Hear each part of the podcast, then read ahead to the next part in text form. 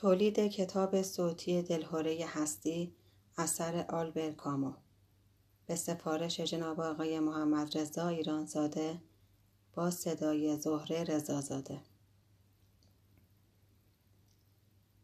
دلهوره هستی نوشته آلبر کامو. ترجمه محمد تقی قیاسی. چاپ ششم خرداد 1398 نمونه خان فرشته اکبرپور لیتوگرافی و چاپ تیف نگار. شمارگان هزار نسخه. مؤسسه انتشارات نگاه. نگاهی تازه به زندگی و آثار کاما. در روز چهارم ژانویه سال 1960 مردی در یک سانحه اتومبیل درگذشت. در شناسنامه او نوشته بود آلبر کامو نویسنده متولد به سال 1913 در جیب او یک بلیت باطل نشده قطار به مقصد پاریس پیدا کردند. چرا او از بلیت استفاده نکرده بود؟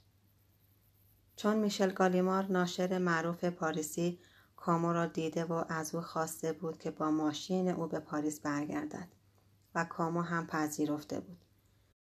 بدین ترتیب داست مرگی نابهنگام خرمن عمر نویسنده ای را درو می کرد که روزگاری دراز به مرگ اندیشیده و در باب آن سخن رانده بود. جوانی دریا و آفتاب لوسین کامو پدر آلبر فرانسوی فقیری بود که در الجزیره برزگری می‌کرد. او در آنجا با زن خدمتکاری که اهل اسپانیا بود ازدواج کرد. صاحب دو فرزند شدند. لوسین همنام پدر و آلبر. در سال 1914 آتش جنگ اول روشن می شود. پدر کامو به جبهه اعزام می گردد. آلبر کامو در این مورد با تنز می گوید به قول مردم او در میدان جنگ شهید شد. مادر همچنان به کار خود ادامه می دهد. تأمین زندگی دو کودک به عهده اوست. اینا در محله فقیرنشین بلکور در یک اتاق زندگی می کنند. کسی که بعدها جایزه نوبل در ادبیات را می رو باید در این مسکن محقر و در محله پرجمعیت و شلوغ کودکی خود را طی می کند. در این کوی است که مردمش اخلاق ویژه دارند و کودکان ظرف ده سال تجربه یک عمر انسانی را به دست می آورند. در آنجا ملیت ها و نجات های گوناگون از عرب گرفته تا فرانسوی و اسپانیایی متولد در الجزیره هشت و نشر دارند.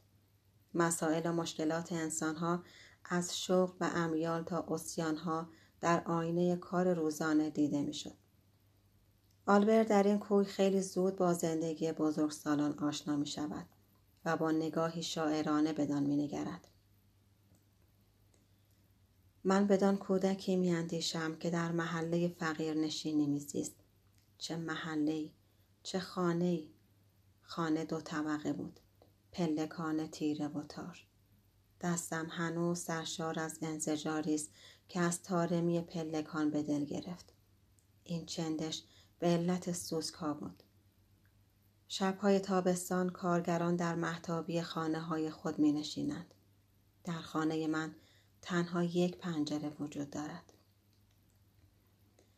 اتاق گرم است. باید چند صندلی برداشت و در جلوی خانه از هوای خنک شامگاهی استفاده کرد.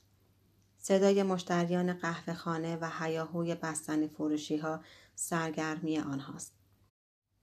آلبر در همین کوی به دبستان می رود. باید پس از طی دبستان به حسب سنت معمول کارگری پیشه کند. اما آموزگارش لوی ژرمن به استعداد وی پی می‌برد و او را به امتحان کمک هزینه بگیران و ادامه تحصیل تشویق می کند. او در این آزمایش پذیرفته و به هزینه دولت وارد دبیرستان می شود. در آن زمان تحصیلات متوسطه در الجزیره اختصاص به فرزندان توانگران داشت و همین جهت از این پس کامو در دو دنیای جداگانه زندگی می کند. روز در کنار اغنیا وارد دنیای اندیشه می شود. شب به عکس در کنار همگنان فقیر در جهان کار دشوار روزانه گام می زند. بیداد اجتماعی این دو دنیا را از یکدیگر متمایز می کند. بیداد را هر کسی می‌فهمد اما کسی آن را احساس می کند که در آن زیسته باشد کاما کودک هوشمند فقیر هم آن را درک می کند و هم احساس. به این معناست که بعدها می گوید آزادی را من در آثار مارکس نیاموختم بلکه خود آن را در دل فقر شناختم. در دنیای فقر ایام هفته همانند صفحه شکسته موسیقی پیوسته میچرخد و همیشه همان نقمه مکرر توهی را باز می‌گوید. شنبه یک شنبه. سه شنبه جمعه شنبه دوشنبه چهارشنبه جمعه. در این زندگی زیستن فقط به معنای حاضر بودن است. پس سلام. مادر کودک نیز خموش میماند. گاه کودک از او می‌پرسد به چه میاندیشی؟ به هیچ. این سخن عین حقیقت بود. مادر به چیزی نمیاندیشید هرچه هست همینجاست زندگی او علاقه ها و کودکانش حضورشان چنان طبیعی است که احساس هم نمی شود. اما جوان احساس بدبختی نمی کند. نور سرشار است و دریا بیکران. آب و آفتاب فقر را از نظر او نهان می کند. کامو در نوجوانی از زیستن احساس شادی می کند. پسر گندمگون زیبایی است. ورزشکار و نیرومند است. بازی مورد علاقه او فوتبال است. یک سرگرمی سالم و بیخرج. روزی که غرق در عرق از بازی می گردد سرما می خورد. بستری می شود. کم کم معلوم می شود که مسلول است. این بیماری مشکلات تازه‌ای به مسائل او میافزاید. می‌خواست دبیر شود اما دو بار از معاینه پزشکی رد می شود. به روزنامه نگاری روی می آورد. روزنامه تازه‌ای در الجزیره منتشر می شود به نام الجزیره جمهوری خواه. این روزنامه شبیه سایر روزنامه ها نیست. کاما در آن مقاله هایی می نویسد که با مقاله های دیگر فرق دارد. او مسائل تازه‌ای مطرح می کند. چرا فرانسوی های مقیم الجزیره همه کارند و بومیان عرب هیچ کاره؟ شرایط زندگی بومیان خوب نیست و کامو علیه این بیداد می شورد. صحبت از ترحم نیست. منظره دهشت انگیزتر از این نیست که آدمی را از اوج موقعیت انسان فرود آورند. روشن است که مقاله های او مطبوع کارگزاران استعمار فرانسه در الجزیره نیست. او می شورد تا زندگی همه به سطح نور برسد. به عقیده او تنها ارزش هر کشوری در عدالت آن است. در این هنگام به نمایش رو می آورد و گروه نمایشکار را بنیاد می نهد. با این گروه در تماشاخانه های کوچک شهر بازی می کند. هم بازیگر است هم نمایش نام نویس و هم کارگردان. کار جمعی را دوست داشت و همیشه می گفت هنر نمی تواند یک لذت فردی باشد. ادبیات کامو خود در مقاله گفته است که چگونه به سوی ادبیات رفت. زندگی شادی داشت. هیچ چیز نمی توانست او را از دریا و آفتاب دور کند. تا روزی که کتاب درد اثر آندر دوریشو به دستش می رسد. می بیند در این کتاب صحبت از فقر است و سکوت و رنج مادر و شامگاهان زیبا. تعجب می کند. گویی نویسنده زندگی او را مطرح کرده است. پس این مسائل حقیر را می توان دستمایه ادبیات کرد. پس سکوت سمج من این رنج های گنگ و حاکم دنیای شگفتانگیز دور و بر من نجابت خیشان فقیرم خلاصه همه این رازها گفتنی است احساس رهایی می کند کتاب درد راه او راه هنر را بدو می نماید حالا در ششم ادبی بود و سال سال 1930 تازه مسلول شده بود. دکتر گفته بود که از مادرش جدا شود. پنج نفر در یک اتاق زندگی می کردند. مادر، برادر، مادر بزرگ، دایی و خود او. امهاش او را پذیرفت. شوهرمه قصاب بود. کاربارش بد نبود. کتابخانه کوچکی داشت و در اوقات فراغت مطالعه می‌کرد. روزی ماعده های زمینی آندر ژید را به دست آلبر کامو داد و به او گفت این کتاب را حتما بخوان. خواهی پسندید. ریشو راه هنر را به او نشان داده بود و ژید او را وارد دنیای آفرینندگی کرد. دبیر خردمندش ژان گرنیه تشویقش می‌کرد اما به سبب سل ناچار به ترک تحصیل شد. سال بعد تحصیل را از سر گرفت. ژان گرنیه دید کامو از نظام منطقی گریزان است پس نمی‌تواند فلسفه بخواند. تاریخ ادبیات را هم دوست نداشت پس راه ادبیات هم بسته بود. گرنیه به او گفت دلهوره فلسفی را انتخاب کن تا تلفیقی از فلسفه و ادبیات باشد. کامو به راه افتاده بود. در چنین حال و هوایی میزیست که کتاب پشت و رو را نوشت. کامو در این دوره میکوشید تا زندگی را چنان که هست بپذیرد. با همه طعم تلخ و شیرینش. و با صداقتی که داشت همه این مسائل را عینا در مقاله های پشت و رو تشریح کرد. نخستین کتاب او محصول این جو است. تار و پود عمر ما ایام شاد و ناشادی است که باید زیست. بکوشیم تا از جنبه های مثبت آن بهره مند شویم. تکلیف موش گرفتار پیوند استندال نویسنده هوشمند صده 19 می گفت آدمی در این دنیا همانند موشی است که در تله گرفتار آمده باشد. بهترین کاری که اجالتا این موش می تواند انجام دهد این است که فعلا پنیر تومه را بخورد. رند شیراز هم به عافیت آدمی توجه داشت که می گفت جایی که تخت و مسند جمع می رود به باد گر غم خوریم خوش نبود به که می خوری. کامو که از مریدان فلسفه استندال بود چون او اندیشید.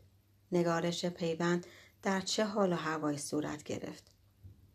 در سال 1936 دیپلم تحصیلات عالی خود را در فلسفه گذراند. پس از دو سال از دام ازدواج گریخت. در روزنامه نگاری اسم و رسمی یافت و درآمدی.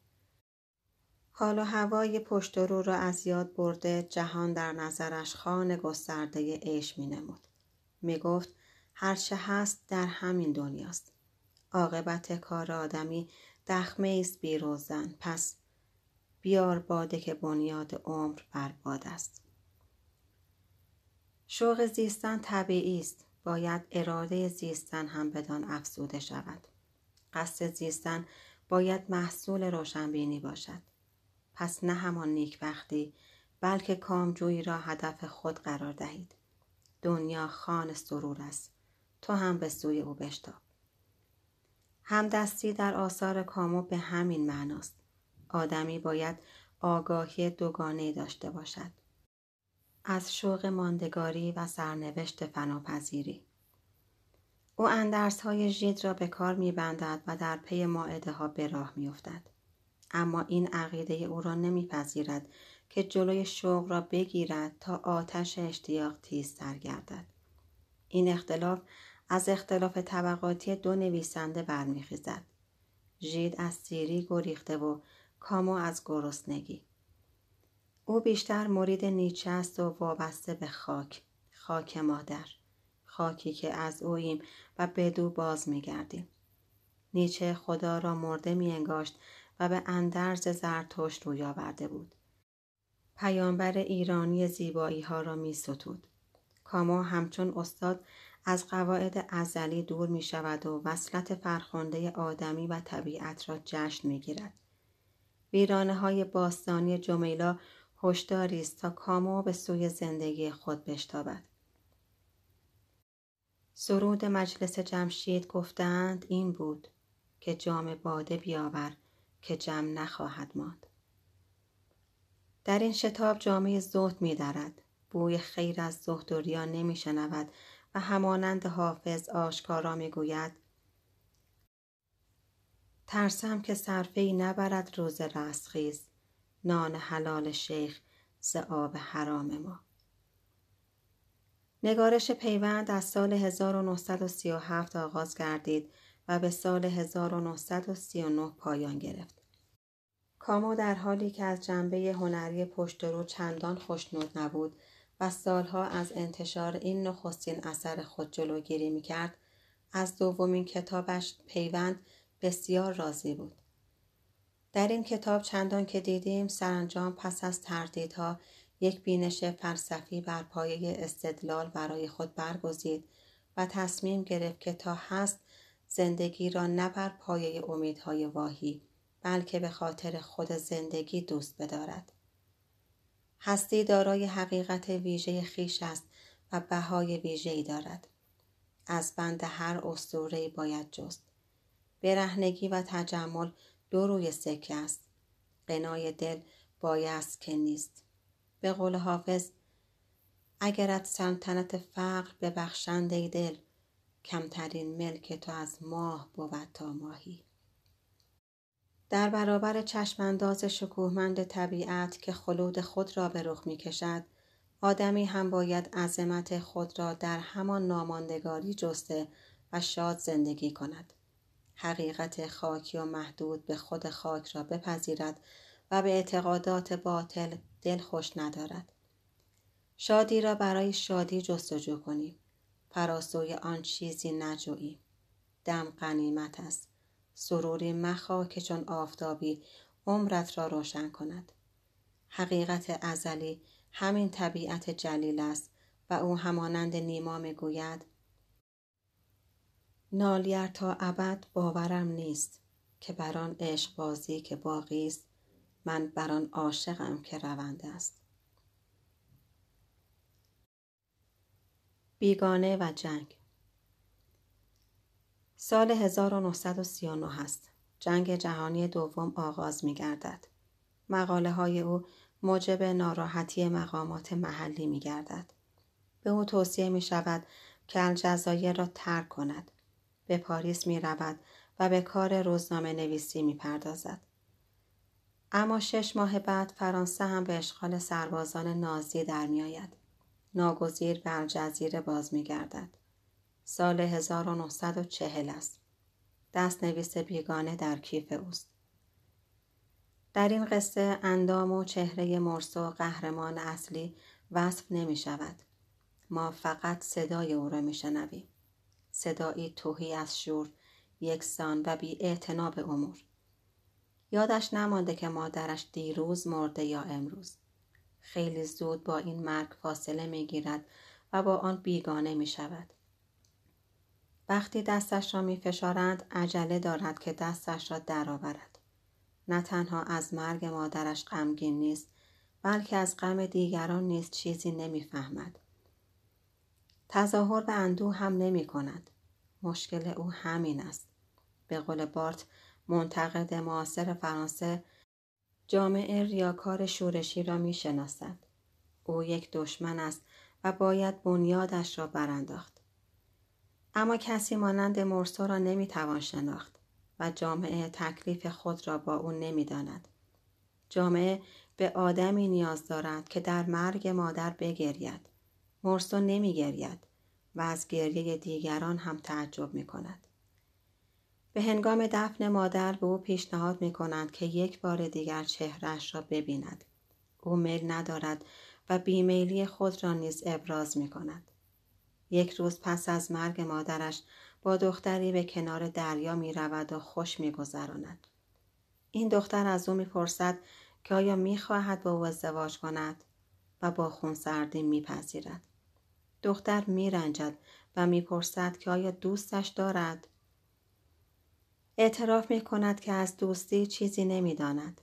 مقامی از سوی اداره به او پیشنهاد می شود و قبول نمی کند فقط به خاطر عرازل بیگناهی را بدون سبب می کشد و در دادگاه اعتراف می کند که اصلا پشیمان نیست. از دو بخش کتاب بخش اول به همین ترتیب در بی تفاوتی می گذرد. ولی در بخش دوم قهرمان تغییر روحیه می دهد. پس از مرگ عرب دستگیر می شود و به زندان می رود. در اینجا می‌فهمد که زندگی شیرین بوده پس میشورد و می‌خواهد که او را به آغوش زندگی بازگردانند به طوری که ملاحظه می شود قهرمان کامو برخلاف روکانتن قهرمان قسیان اثر سارت از زندگی جانوری به شوق ارادی زیستن روی می آورد.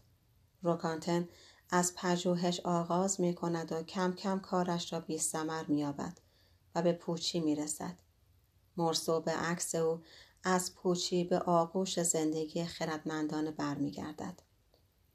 کامو بارها گفت که پیامبر پوچی نیست.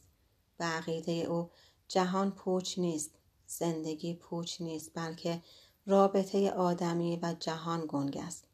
زندگی را دوست داریم و شوق ماندگاری در وجود ما خانه دارد. اما سرانجام باید رفت و انسان از کار طبیعت سر در نمی آورد. جهان کر و کور و گنگ است. به ندای ما پاسخ نمی دهد. رنج ما همین است. اما اگر روشنبین باشیم خود را از چون و چرای اندیشه می رهانیم و فقط زندگی می کنیم. وقتی به همه اعتقادات مرسو می اندیشیم می بینیم که حافظ آن همه را در بیتی خلاصه می کند. هر وقت خشک دست دهد مختنم شمار کس را وقوف نیست که انجام کار چیست نمونه فشرده مادرم امروز مرد شاید هم دیروز بود نمی‌دانم. از خانه سالمندان تلگرافی به من رسید. مادر فوت دفن فردا. احترامات فائقه. خانه سالمندان در هشتاد کیلومتری الجزیره است. ساعت دو سوار اتوبوس می شوم و بعد از ظهر به آنجا می رسم. وقتی مادرم در خانه بود همیشه ساکت نگاهم می کرد. در روزهای اول ورود به خانه سالمندان بیشتر وقتها گریه می کرد. به علت عادت پس از چند ماه اگر او را از خانه سالمندان بیرون می آوردیم حتما گریه می کرد. باز هم به علت عادت. کمی برای همین موضوع بود که سال آخر تقریبا دیگر پیشش نرفتم. البته رفتم با آنجا تعطیل یک شنبه مرا هم تلف می کرد. گذشته از این باید تا ایستگاه اتوبوس پیاده می رفتم و دو ساعت هم در اتوبوس می نشستم. در این موقع دربان از پشت سر من وارد شد. با کمی لکنت گفت سر تابوت را بستند. باید پیچش را باز کنم تا شما بتوانید مادرتان را ببینید. داشت به تابوت نزدیک می شد که جلوی او را گرفتم. به من گفت میل ندارید او را ببینید؟ گفتم نه. پس از لحظه ای از من پرسید چرا؟ گفتم نمی‌دانم. گفت می‌فهمم. هوا ملایم بود. قهوه گرمم کرده بود و از لای در بوی شامگاه و رایحه گل وارد اتاق می شد. در همین سال 1940 کامو بار دیگر ازدواج می کند. زنش فرانسینفور در شهر اوران دبیر ریاضیات بود. چند سال بعد کامو صاحب دو فرزند دوقلو به نامهای ژان و کاترین می شود. روزنامه نگاری سال 1940 است. جنگ به شدت ادامه دارد. فرانسه همچنان در اشغال سربازان آلمانی است. مردم فرانسه که از استیلای دشمن ناراحتند نهزت مقاومت را تشکیل می دهند و در داخل و خارج کشور علیه آلمان ها مبارزه می کنند. کامو به تشویق دوست منتقدش پاسکال پیا و به معرفی رن لنو وارد نهزت مقاومت می شود.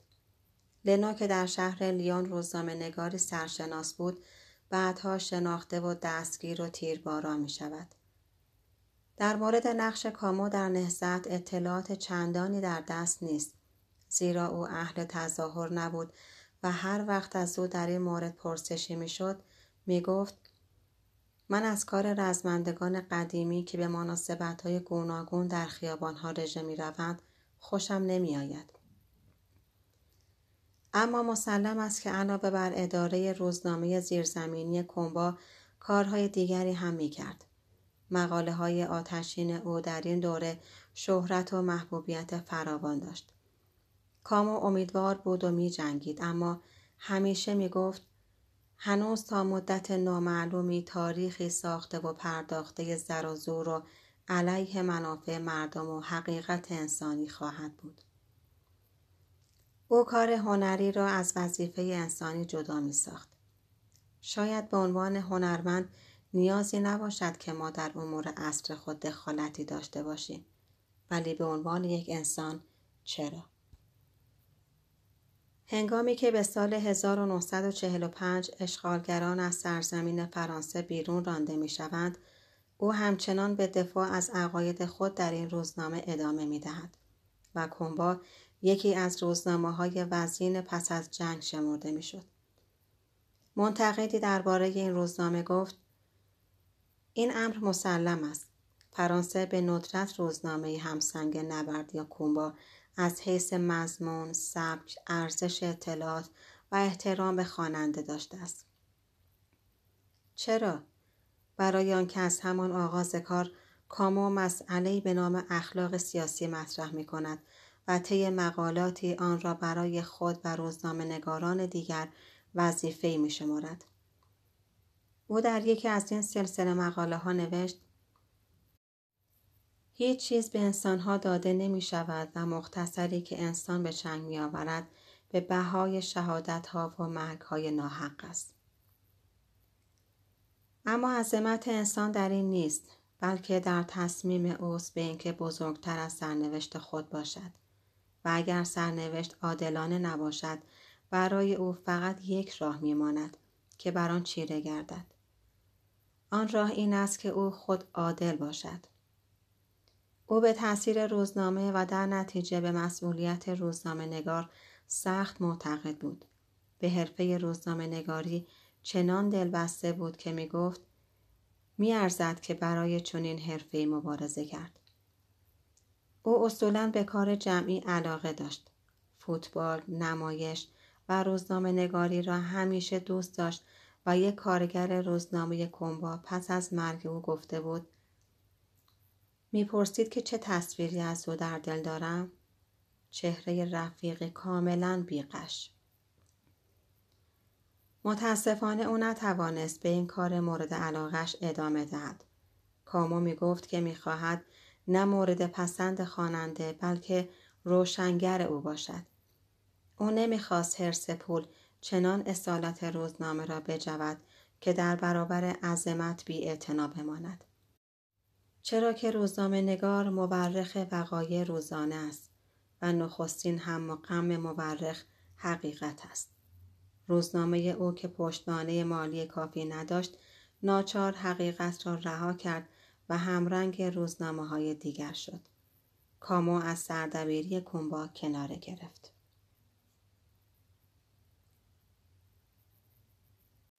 بخش دوم اسطوره سیزیف روزنامه نگاری تنها مشغله کامو در این دوره نبود. در همین مدت اسطوره سیزیف را منتشر کرد و دو نمایشنامه سوء تفاهم و کالیگولا را به تماشا گذاشت. اسطوره سیزیف که به سال 1942 منتشر شد رساله فلسفی. موضوع کتاب چنین است. رابطه جهان و آدمی گنگ است. آیا این مسئله می تواند بهانه برای خودکشی یا مرگ ارادی گردد؟ خلاصه آیا زندگی به زحمت زیستنش میارزد؟ آری باید زیست. انسان میرنده است. این سرنوشت محتوم آدمی است و باید آن را بپذیرد. به سراغ مرگ نباید رفت. بنا به اسطوره های یونان باستان خدایان سیزیف را محکوم کرده بودند که سنگی را به بالای کوه ببرد. و چون او سنگ را به قله می رسانید سنگ باز فرو می غلتید و او ناگزیر کار بیهوده خود را از سر می گرفت. سرگذشت سیزیف نمادی است برای سرنوشت انسان. آدمی در دایره تنگ انگام می گردد و می پندارد که به پیش می رود. به قول شاعر چو گاوی که از سار چشمش ببست روان تا شب و شب همانجا که هست اما همین بیهودگی که آدمی آن را آگاهانه میپذیرد و با همه شور خود به همین زندگی دل میبندد مایه عظمت اوست چرا که آدمی با پذیرش آگاهانه کار بی خود حکم خدایان را تحقیر و محکوم می کند. از زندگی دل نمی کند. شوق زندگی جام وجودش را چنان لبریز می کند که پیوسته و در هر حال از مرگ بیزار است. عمده همین است. هر ذره این سنگ، هر تکه معدنی این کوه شبندود به تنهایی یک جهان است. تلاش برای صعود به قله ها خود کافی است که همه دل آدمی را تسخیر کند. سیزیف را باید خوشبخت در نظر گرفت. سوء تفاهم دو زن مارتا و مادرش در چکسلواکی مسافرخانه دارند. هر شب مسافران خود را به خواب می کنند، می کشند و اموالشان را می دزدند. یک شب ناشناسی وارد می شود که در واقع یان برادر مارتا و فرزند آن دیگری است. پس از 20 سال دوری به ولایت برگشته. اما از سر بازی و شوخی خود را نمی شناساند و تنظیم امور را به دست تصادف می سپارد. او آمده تا خواهر و مادر خود را به سواحل آفتابی بهروزی ببرد. اما چون خود را معرفی نکرده به دست خواهر و مادر خود ناشناخته کشته می شود. پس از جنایت نام و هویت مقتول معلوم می گردد و مادر و خواهر از قصه خود را می کشند. در اینجا مصیبت بازی و تصادف است. اگر او به مادرش می گفت که من پسر تو و برادر مارتا هستم فاجعه پیش نمی آمد. چون اوج فاجعه هنگامی است که قهرمان گوش شنوا نداشته باشد. این نمایشنامه بر پایه اخلاق راستی نوشته شده است. به قول نویسنده اگر انسان می‌خواهد شناخته شود فقط کافی است بگوید که کیست اگر سکوت اختیار کند و یا دروغ بگوید غریبه و تنها میمیرد و اطرافیان خود را دچار غم و اندوه می کند. اگر راست بگوید هرچند باز سرانجام خواهد مرد ولی دست کم به خود و دیگران یاری می دهد که مدتی شاد زندگی کنند.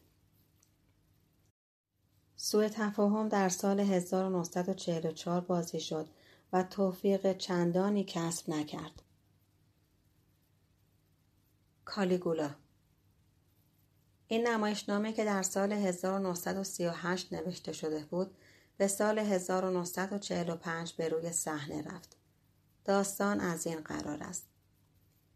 خواهر کالیگولا امپراتور روم که معشوقش نیز هست میمیرد. امپراتور سخت اندوهگین و با حقیقت تلخی آشنا می شود. دست مرگ عزیزی را بیرحمانه از چنگ ما می رو باید و اعتنایی به احساس ما ندارد. پس معنای جهان در کجاست؟ عشق و سعادت و فضیلت از معنا توهی می شود. بنابراین دیگر چیز مقدسی وجود ندارد. پس باید سراپای حیات را به قصد ویران ساخت تا انسانها را از قید احترام بیجا به ارزشهای دروغین برهانیم و از این رهگذر برتری خدایان را بر خود محو گردانیم. اما انسانها سخت دلبسته زندگی خیشند و بی توجه به حیات ناپایدار خود همچنان به زندگی ادامه می دهند. گرگ عجل یک یک از این گله می برد. این گله را ببین که چه آسوده می چرد. و عقیده او مردم در دروغ قوطه می‌زنند و خود از آن بیخبرند. باید این حقیقت اساسی را به آنها فهماند. او چون قدرت دارد تصمیم می‌گیرد که مردم را با این حقیقت دردناک آشنا کند. او می‌گوید مردم سرنوشت خود را درک نمی کنند. پس من سرنوشت ایشان می شدم. من اکنون در چهره ابلهانه و بی خدایان ظاهر شدم. ولی برای این کار باید آزاد بود او راه کسب آزادی را هم می‌شناسد این جهان بی ارزش است و هر کسی نکته را بپذیرد آزادی خود را تسخیر می کند. اکنون چون آزادی او نامحدود است هر کاری در نظرش ممکن می نماید. چون اگر هر ارزشی بیمعنا باشد هر کاری مجاز خواهد بود. پس سلطه تقدیر آغاز می شود. برای برابری با خدایان کافی است به اندازه آنان ستم روا دارد. اطرافیان او برای گریز از مرگ او را می‌کشند و او خود به این کار راضی می شود. چون می‌فهمد که کشتار راه حل معقولی نیست و نتیجه مطلوب ندارد.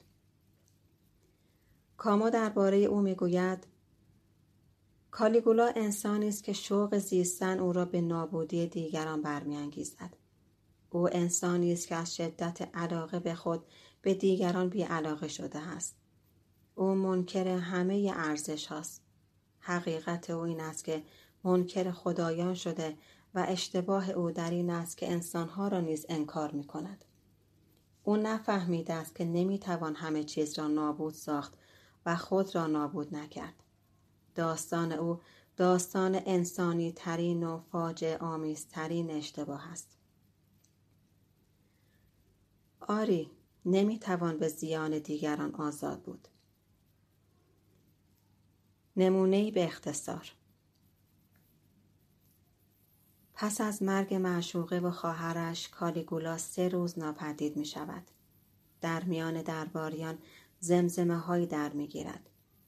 هلیکن دوست کالیگولا به هواخواهی از او برمیخیزد. ناگاه یکی از نگهبانان اعلام می کند که امپراتور برگشته. هلیکن سلام کایوس کالیگولا سلام هلیکن. هلیکن. خسته به نظر می رسی کالیگولا. خیلی راه رفتم. هلیکن. بله غیبت تو خیلی طول کشید. کالیگولا. پیدا کردنش مشکل بود. هلیکن. پیدا کردن چی؟ کالیگولا. چیزی که می‌خواستم. هلیکن. مگر چی می‌خواستی؟ کالیگولا ماه را. چی؟ بله ماه را. ماه را می‌خواستی چه کار کنی؟ ماه یکی از آن چیزهاست که ندارم. معلوم است. حالا درست شد؟ نه. نتوانستم به دستش بیاورم. ناراحت کننده است. آری.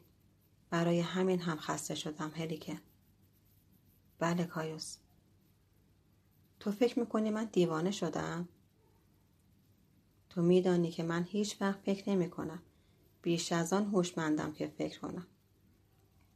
بله. خلاصه دیوانه نیستم. ناگهان احساس کردم که به محال احتیاج دارم. اوضاع چنان که اکنون است در نظرم رضایت بخش نمی نماید. به همین جهت احتیاج به ماه بهورزی یا جاودانگی دارم. این را هم می‌دانم که به چه فکر می‌کنی. به خاطر مرگ یک زن چه حوادثی که پیش نمی آید. ولی نه موضوعی نیست. عشق چیست؟ چیزی نه چندان مهم. مرگ او اهمیتی ندارد اما نشانه حقیقتی است که ماه را برای من ضروری میگرداند. چه حقیقتی؟ اینکه مردم میمیرند و شاد نیستند. مردم با این حقیقت کنار میآیند. به اطراف خودت نگاه کن. این حقیقت مانع نهار خوردن مردم نیست. علتش این است که در اطراف من همه چیز دروغ است. من می‌خواهم که مردم در حقیقت زندگی کنند. تو باید استراحت کنی. ممکن نیست. دیگر هرگز ممکن نخواهد بود. لطفا بعد از این کمکم کن. دلیلی ندارد که چنین نکنم. چه کمکی می‌توانم بکنم؟ در محال. تا اون. پرخاننده ترین اثر کامو به سال 1946 نوشته و در سال 1947 منتشر شد. بقیده گروهی شاهکار کامو همین کتاب است. علاوه بر مضمون مردمی کتاب نصر نویسنده هم در اینجا شایان توجه است. او بیگانه را چنان ساده نوشته بود که بارت سبکش را در درجه صفر نگارش نامید. در اینجا کامو زبان ساده یک کارمند عادی را رها می کند و به نصر فنی وقای نگاران روی می آورد. توفیق او از این حیث کامل است. در اوران که از شهرهای الجزایر است تا اون بروز می کند. ارتباط شهر و مردمش با شهرهای دیگر بریده می شود تا بیماری به دیگران سرایت نکند. همه نیک مردان علیه بیماری بسیج می شوند. این اشخاص عبارتند از دکتر ریو بقیده وی مهمترین اقدام این است که او کارش را درست انجام دهد راوی داستان هموست به نظر او در انسانها جنبه های ستایش انگیز بیشتری هست تا رضایل و جنبه های تحقیر انگیز. تارو کسی نمی‌داند که او از کجا آمده و در اینجا چه می کند. اساس تفکر او این است که هیچ دستاویزی بد یا خوب نمی‌تواند دلیل کشتار دیگران یا سبب توجیه مرگ کسی گردد. رانبر روزنامه نگاری است که به حسب اتفاق وارد شهر شده. او می‌خواهد به هر نحوی شده این شهر را ترک کند اما یک روز پی می‌برد که در میان تیر روزان بهروزی فردی غیر ممکن است یا دست کم شرماور است. پس میماند تا در مبارزه علیه این بیداد مردم را یاری دهد. گران کارمند عادی شهرداری است. بقیده نویسنده اگر بشود در بلایی چنین سخت قهرمانی انتخاب کرد باید همو را برگزید. او مردی ساده دل که آرمانی ظاهرا مسخرآمیز دارد. داستان قصه بسیار ساده است. موشها تا اون را وارد شهر کردند. روایت با اوج تا اون آغاز می گردد. شهر بسته می شود. در این فضای محدود مبارزه مردم با مرگ یعنی مبارزه انسان و سرنوشتش در می‌گیرد. کودکی میمیرد. مرگ وی اوج بیداد شمرده می شود و انزجار مردم را برمیانگیزد. سپس شر تا اون آهسته آهسته از سر مردم کم می شود و اینان بار دیگر به سوی زندگی باز می گردند. برای درک پاره از مضمونهای این اثر به خلاصه گفتگوی دو تن از اشخاص این قصه توجه کنید. ریو انگار هرگز تا اون به این شهر نیومده بود. تارو بله شما هرگز در صدت بر نیومدید که مرا بشناسید. آیا به من علاقه دارید؟ ریو بله به شما علاقه دارم ولی تا این لحظه فرصت ابراز اون رو نداشتیم. تارو بسیار خوب خیالم راحت شد آیا میل دارید حقیقتی رو با شما در میان بذارم؟ ریو با لبخندی او را به ادامه سخنانش تشویق می کند. تارو پیش از آن که این شهر رو این بیماری را بشناسم من از تا اون رنج می بردم. در جوانی معصومانه میزیستم یعنی اصلا اندیشی در سر نداشتم. حالا با اون چه که هستم راضی شدم. فروتنی آموختم. می‌گویم که در روی زمین بلاهایی هست و مبتلایانی. تا آنجا که ممکن است ما نباید هواخواه بلاها باشیم. دکتر از او می‌پرسد از چه راهی می‌توان به صلح و صفا رسید؟ تارو از طریق محبت. من می‌خواهم بدانم چگونه می‌توان یک قدیس شد. ریو شما که به خدا اعتقاد ندارید. تارو اتفاقا به همین جهت می‌خواهم. ریو من با مغلوبین احساس همبستگی بیشتری می‌کنم تا با قدیسی. ظاهرا اعتنای به قهرمان یا قدیس ندارم. چیزی که در مورد علاقه منه انسانیته. کامو می گفت این داستان به همه ما مربوط است. آری در مبارزه مرگ و زندگی انسان با پایمردی و محبت و دوستی و خاطره آنها آشنا می شود این شناخت و یاد به معنی شور و زندگی و تصویر مرگ است حکومت نظامی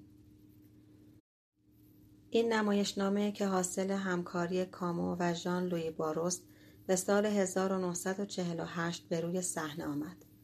بارو کارگردان معاصر فرانسوی مایل بود نمایشنامه در باب اسطوره تاون تنظیم کند و بران شد که از کتاب گزارش سال تاون نوشته دانیل دوفو نویسنده انگلیسی صده هفدهم مواد لازم را فراهم آورد. وقتی شنید که کامو به زودی قصه بر اساس مضمون منتشر می کند نزد او رفت و طرح نمایشنامه خود را به او سپرد تا گفتگوهای آن را تنظیم کند. کامو پذیرفت. داستان نمایشنامه از این قرار است. ستاره دنبالداری بر فراز شهر اسپانیایی کادیس ظاهر می شود. به زودی معلوم می شود که مردم شهر مبتلا به تاون شدند. جوانی به نام دیگو با اینکه تازه با دختری به نام ویکتوریا نامزد شده است بی حراس به یاری بیماران می شتابد. مردم شهر دستخوش ترس و وحشت شدند. مقامات رسمی سعی می کنند که ناتوانی خود را در برابر این بلای سخت از نظر مردم بپوشاند. در همین هنگام زن و مرد عجیبی ظاهر می شوند. این مرد به یاری منشی زرنگ خود چند نفر را به دیار نیستی می فرستد.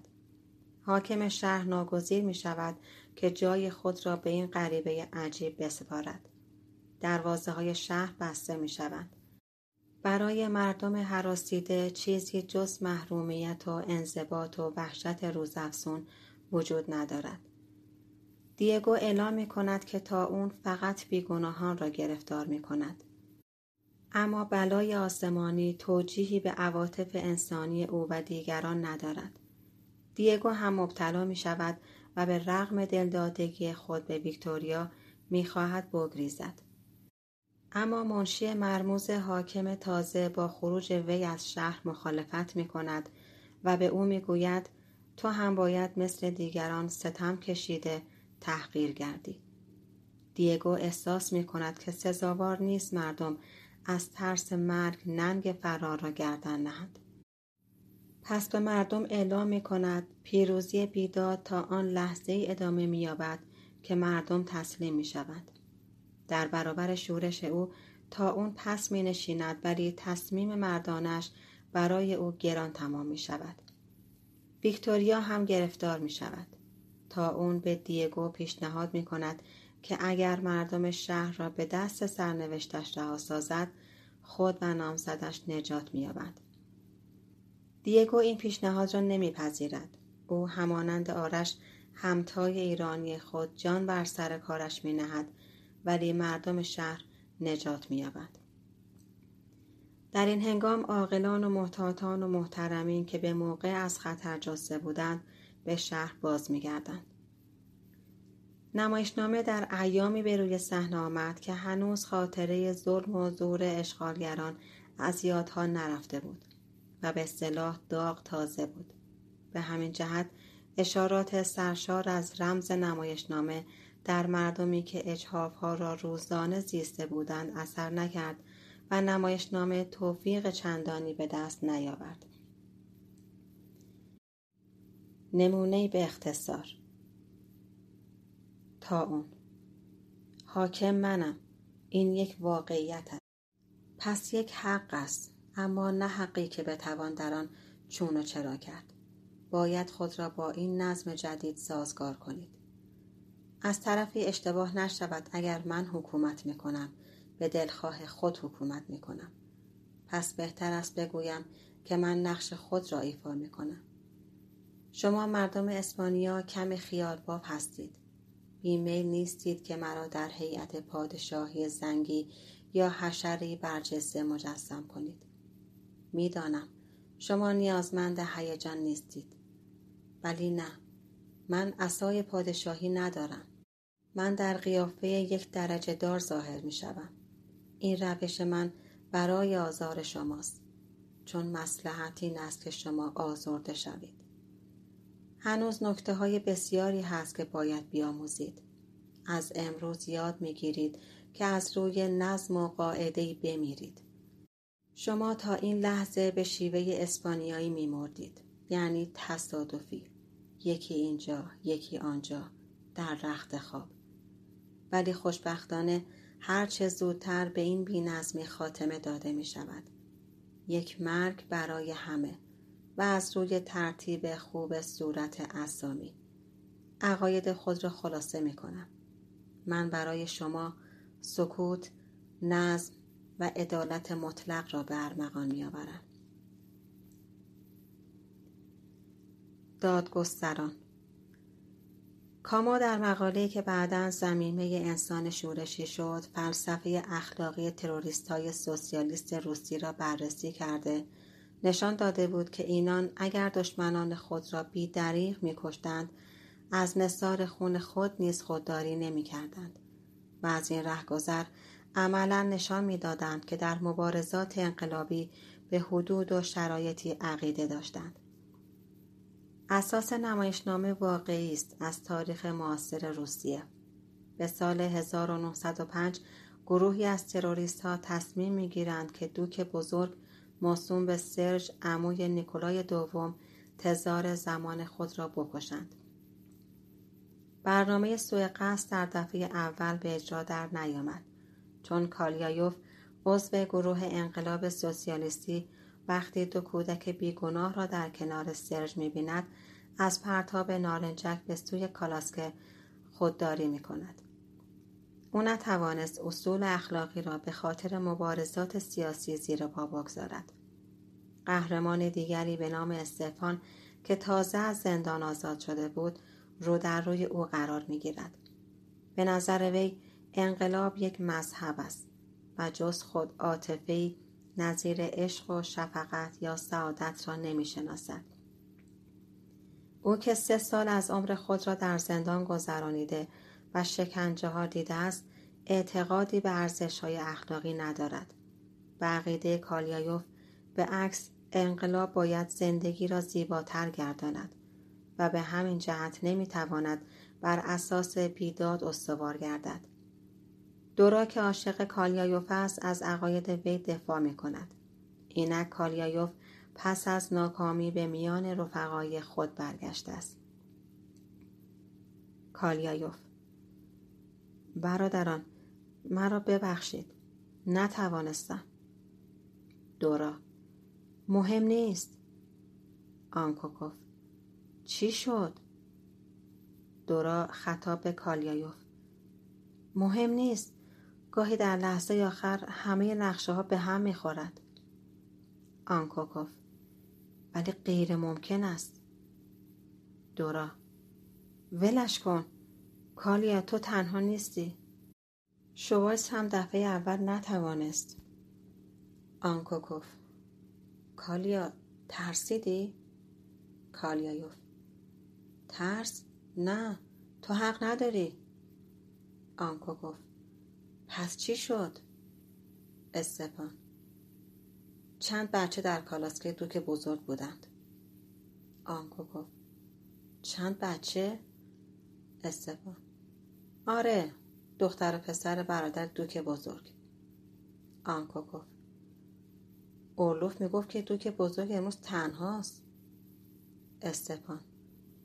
زنش هم بود. ظاهرا برای شاعر ما جمعیت زیادی بود. کالیایوف نمی توانستم پیش بینی کنم. بچه ها مخصوصا بچه ها را. آیا هرگز به بچه ها نگاه کردی؟ با آن نگاه متینی که گاهی دارند.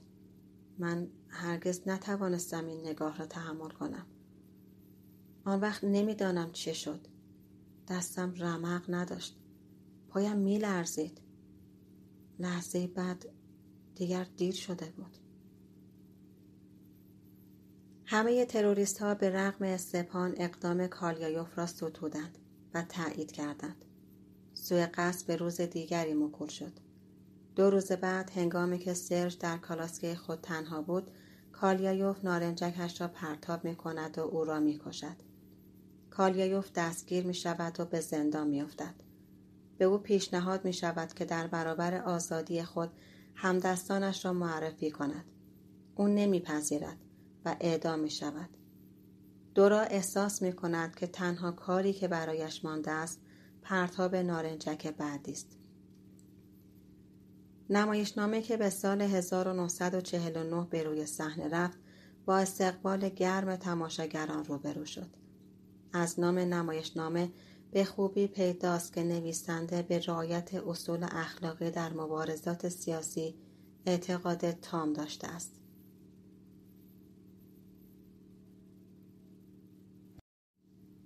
انسان شورشی این کتاب به سال 1951 انتشار یافت. با اینکه مقاله های از آن در مجله ها و مجموعه ها منتشر شده بود، انتشار آن دستاویز حمله هایی به نویسنده گردید. ماحصل کلام کامو در این کتاب چنین است. انسان شورشی کسی است که انکار می کند و نه گوید و ضمن انکار خود از یک ارزش مشترک همگانی صحبت می کند. انسان شورشی تنها نیست چرا که در تجربه پوچی رنج فردی است.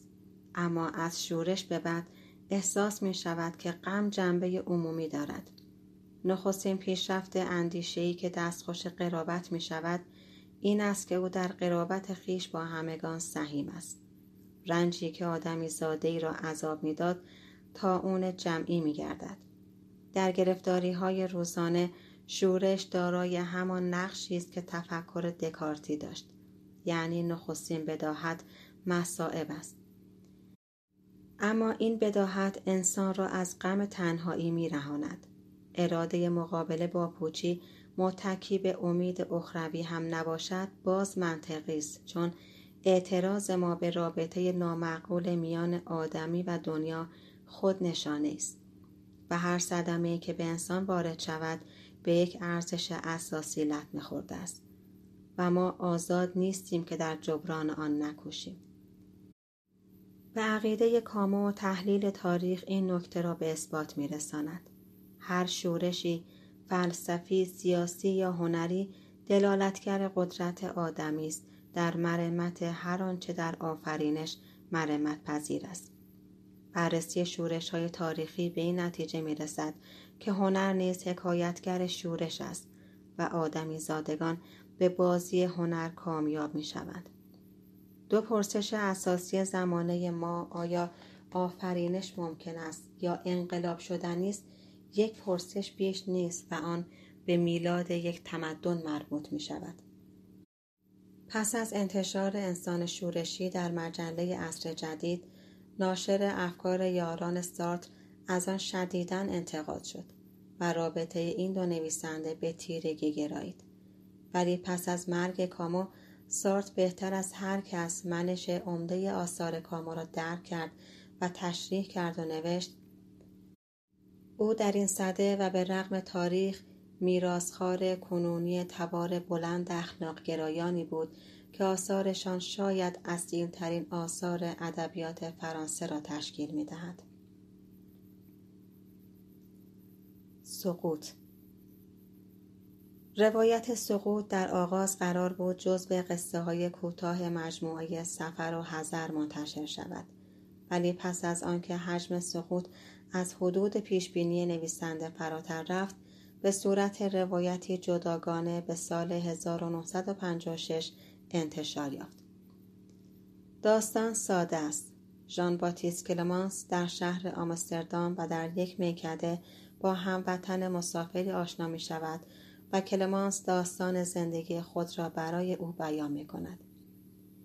او در پاریس وکیلی زبردست و خوشنام مدافع بیوه زنان و یتیمان شهروندی پیرو قانون انسانی نیکو رفتار و عاشقی بختیار بود در اسنای این شایستگی ها و توفیق ها شبی از فراز پلی می گذشت که به خانهش برود احساس کامکاری می کرد و خوش بود.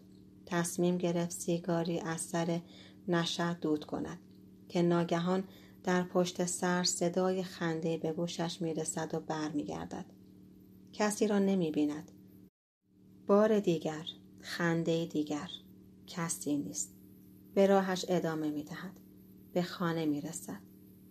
زیر پنجره اتاقش صدای خنده می شنود. در باز می کند. عده جوان گل می گویند و گل می شنوند و از یکدیگر جدا می شوند. برای نوشیدن آب روشوی می رود. نگاهش به آینه می افتد. لبخندی بر قیافش نقش بسته است. به فکر فرو می رود. کم کم ماجرا را از یاد می برد. اما شبهای دیگری همین خنده به گوشش می رسد. کلمانس اندیشناک می شود و در گذشته خود به بررسی می پردازد. اندک اندک خطاهای خفته در کنج راحت وجدان و ناکامی های از یاد رفته بیدار می شود. پس صدای خنده ها یک هشدار است. چند سال پیش از این هنگامی که کلمانس شب هنگام به خانه برمیگشت زنی در آبهای رودخانه سن غرق می شد. او صدای زن را شنید اما ترسید و اعتنایی نکرد و شتابان به راهش ادامه داد و به خانه رسید. حتی به پلیس هم اطلاع نداد. بنابراین آرامش روحی او تظاهری بیش نبود. اینک که نگاه خندی به روانش میافتد کاخ پوشالی قرار او فرو میریزد دیگران آزادند که به او بخندند. کلمانس فکر می کند که برای سلب این آزادی از دیگران پشت پا به اخلاق قراردادی بزند. چرا که به موجب این قرارداد دیگران می توانند از ما انتقاد کنند. حال اگر پشت پا به این قرارداد بزند و در عیش مداوم زندگی کند دیگران خل اصلاح می شوند.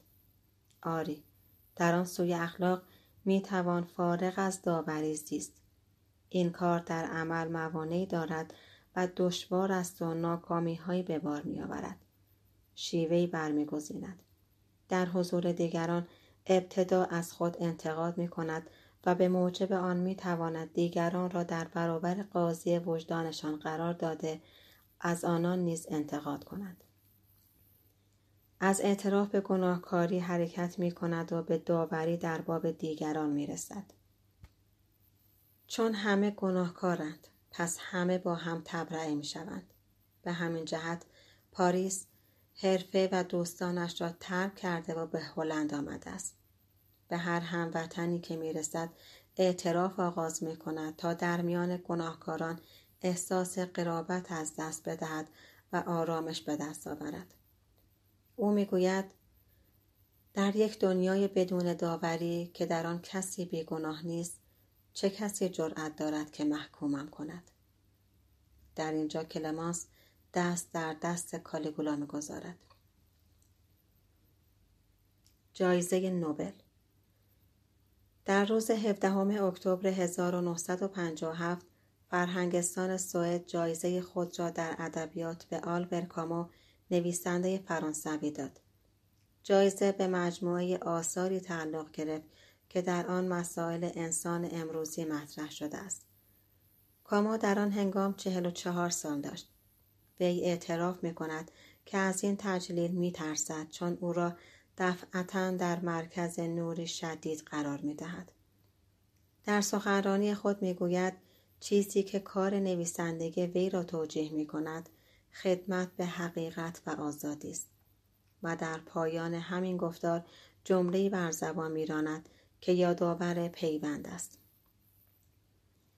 هرگز نتوانستم از نور و شادی زیستن و زندگی آزادی که در آن بزرگ شدم صرف نظر کنم. سه سال پس از دریافت این جایزه مردی در یک سانحه اتومبیل درگذشت. در شناسنامه او نوشته شده بود آلبر کامو.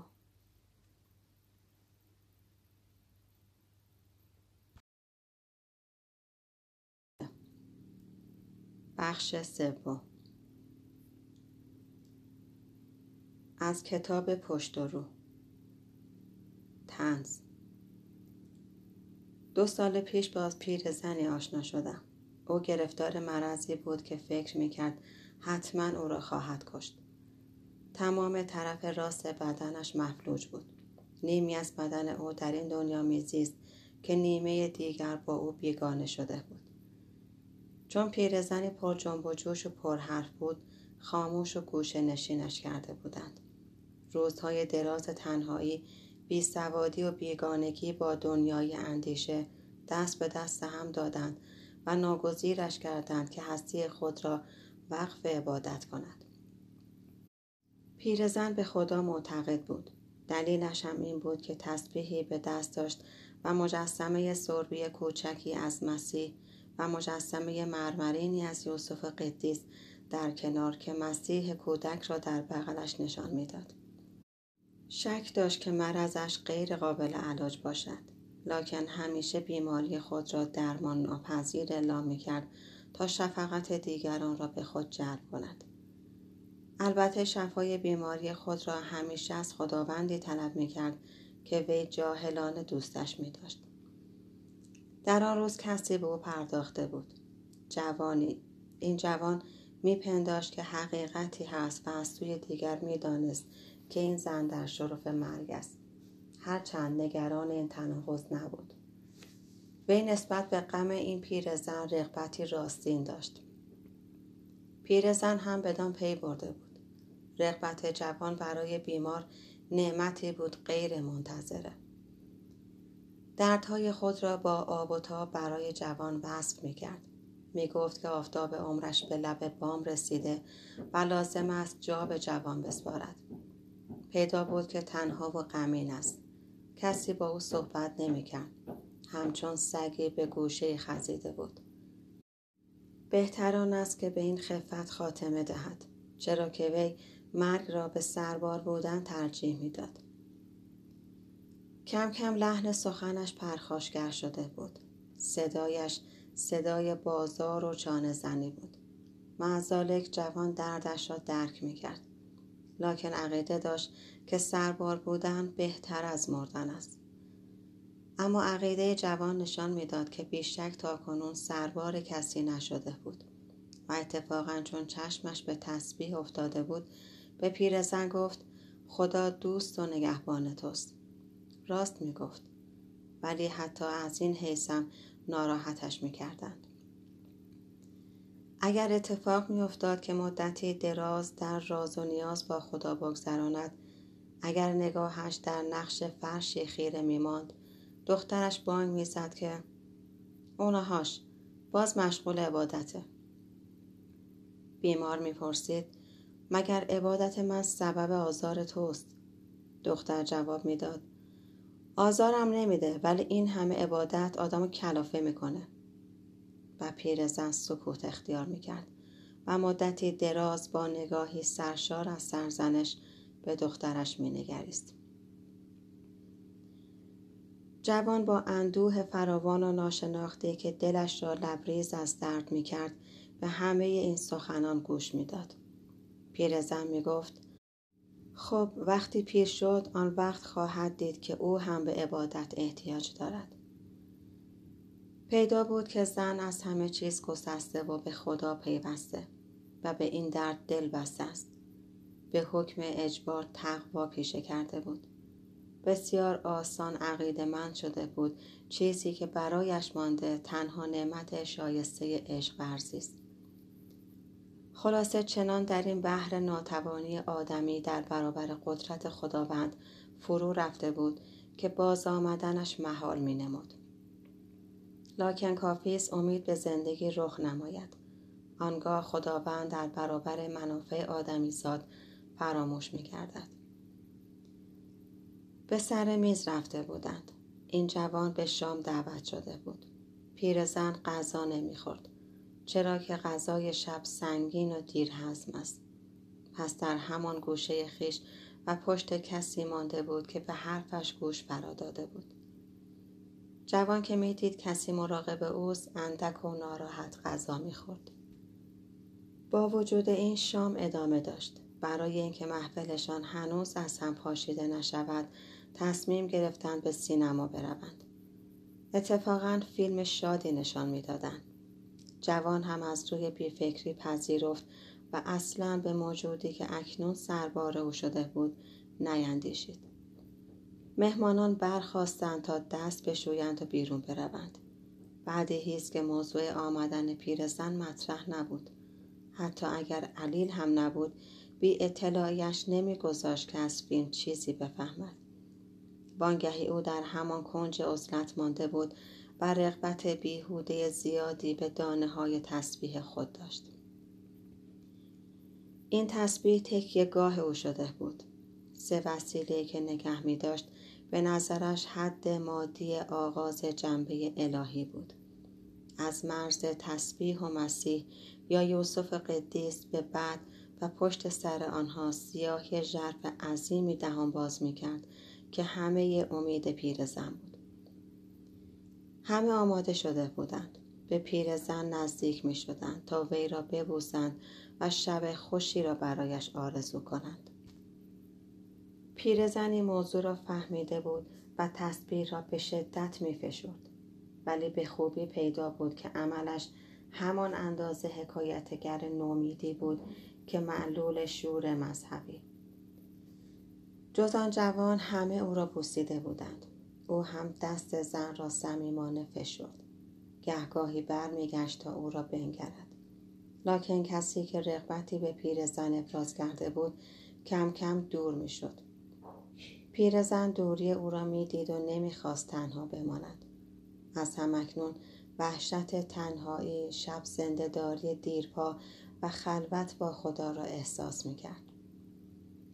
او می ترسید آسایش او تنها در کنار آدمی زادگان میسر بود به تنها موجودی که به او ابراز علاقه کرده بود دل بسته بود دستش را رها نمی کرد و همچنان می فشرد. برای توجیه اصرار خود در نگه داشتن دست جوان ناشیانه از او تشکر می کرد. جوان معذب بود. دیگران برمیگشتند تا جوان را به شتاب بیشتری ترغیب کنند. نمایش فیلم در ساعت نه شروع می شد و بهتر آن بود که کمی زود برسند تا در برابر باجه معطل نشود. جوان احساس می کرد که در برابر دهشتناکترین فاجعه قرار گرفته و تا کنون گرفتار نظیر مصیبت نشده است. این فاجعه غم پیرزن علیلی است که کسانش برای رفتن به سینما تنها رهایش می کنند. جوان می‌خواست برود و از دست این غم بگریزد.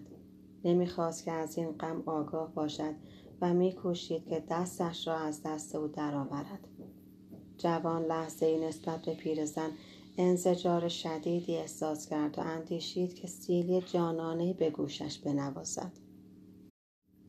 سرانجام توانست از دستش خلاص شود و برود ولی بیمار نیمخیز ایستاد و وحشت زده. می‌دید تنها یقینی که او توانسته بود بدان تکیه کند. محو و ناپدید می شود. اکنون دیگر هیچ چیز نگهبان او نبود و چون همه هستی او تسلیم اندیشه مرگ بود دیگر درست نمی‌دانست که از چه وحشت دارد. اما احساس می کرد که نمی‌خواهد تنها بماند دیگر از خدا نیز کاری ساخته نبود مگر اینکه از مردم جدایش کند و تنهایش گرداند او نمی‌خواست از مردم جدا شود این بود که اشکش جاری شد دیگران اکنون در کوچه به راه خود می رفتند. پشیمانی دیرپایی جوان را رنج می‌داد. سرش را بلند کرد و به پنجره روشن نگریست و او را چون چشم درشت مردهی بر پیشانی خانه خاموش دید. این چشم بسته شد. دختر پیرزن بیمار به جوان گفت همیشه وقتی تنها می شود چراغ را خاموش می کند. دوست دارد که در تاریکی بماند. پیرمرد داشت پیروز می شد. ابروان به هم نزدیک می کرد. انگشت شستش را حکیمانه تکان می‌داد و می گفت حقیر را که ملاحظه میفرمایید پدرم هفته پنج فرانک به من می‌داد تا شنبه بعدش خوش باشم بله آقا با همین مبلغ ناچیز مقداری پسنداز می کردم. برای دیدن نامزدم چهار کیلومتر پیاده می رفتم و چهار کیلومتر پیاده برمیگشتم. حالا می بینم جوانان امروزی راه خوش بودن را نمی شناسند. سه جوان و این پیرمرد دور یک میز گرد نشسته بودند. پیرمرد وقایع ناچیز و کم اهمیت زندگی خود را با آب و تاب تعریف می کرد. به یک مشت اعمال ابلهانه رنگ و جلایی می‌زد درماندگی های خود را به عنوان پیروزی غالب می کرد.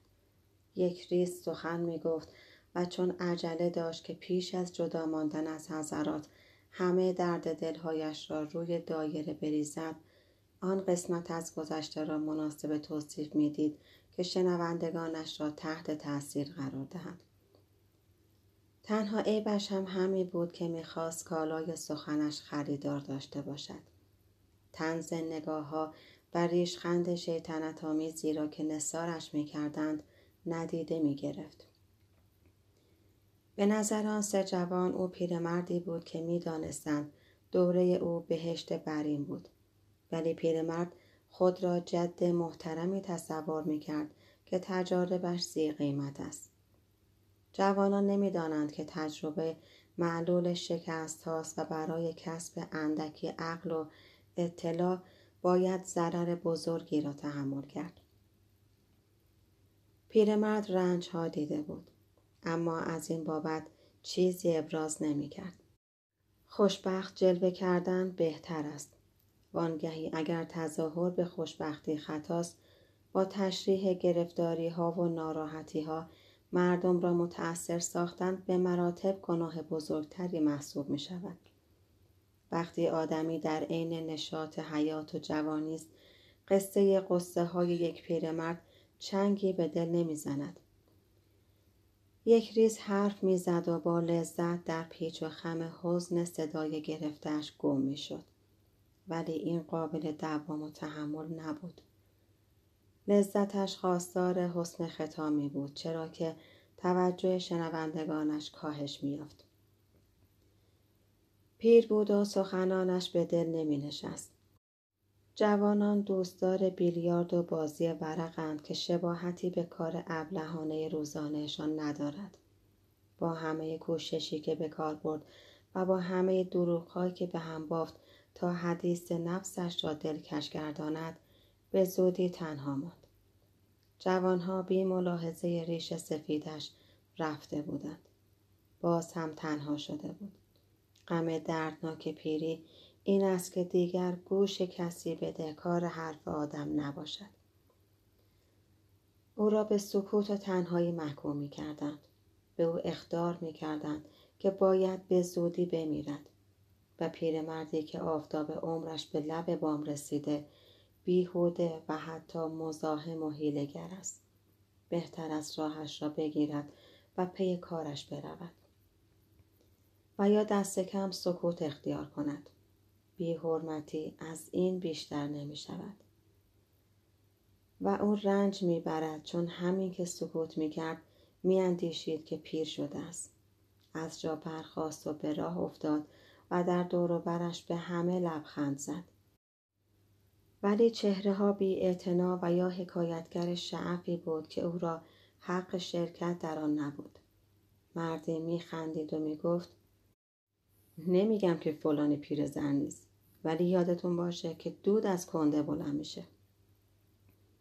و یکی دیگر سنگین تر گفت ما دارا نیستیم ولی دستمون به دهنمون می‌رسه. نوه منو که می‌شناسید از پدرش بیشتر می‌خوره. پدرش به نیم کیلو نان می‌سازه اما او کمتر از یک کیلو سیرش نمی‌کنه. اونم چی؟ هی سوسی سون و پنیر به حلقش میچپونن. گاهی اوقات وقتی از خوردن خسته میشه نفسی تازه می‌کنه و دوباره می‌خوره. پیرمرد دور شد و با گام های آهسته گام های آهسته خر زیر بار پیاده روهای دراز را که سرشار از مردم است طی کرد. ناراحت بود و نمی‌خواست به خانه برگردد. معمولا بعدش نمی آمد که در کنار میز بنشیند و بشقاب ها را زیر نور چراغ نفتی باز یابد. در اینجا انگشتانش بی اختیار جایی برای خود میافتند. هنوز شام خموش را دوست می داشت. زن پیرش روبروی او می نشست و آن دو با قلبی توهی و نگاهی خیره و مرده لغمه ها را مدت درازی می جویدند. آن شب خواست دیرتر به خانه برگردد. لابد پیرزن غذا را حاضر می کرد. کمی منتظر می نشست. غذای سرد را صرف می کرد و با خیال راحت می خوابید. چرا که او با تأخیرهای غیر منتظره مرد آشنا بود. پیرزن می گفت باز به سرش زده و با این جمله همه چیز را گفته بود. اکنون همراه سرسختی دلنشین گام ها به پیش می رفت. تنها و پیر بود. در شامگاه زندگی پیری همچون تهوع گریبانگیر آدمی می شود. کار به جایی می کشد که دیگر گوش کسی بدهکار سخن آدم نیست. پیرمرد همچنان می رود. در نبش کوچه پایش به سنگ می خورد و سکندری می رود. من او را دیدم.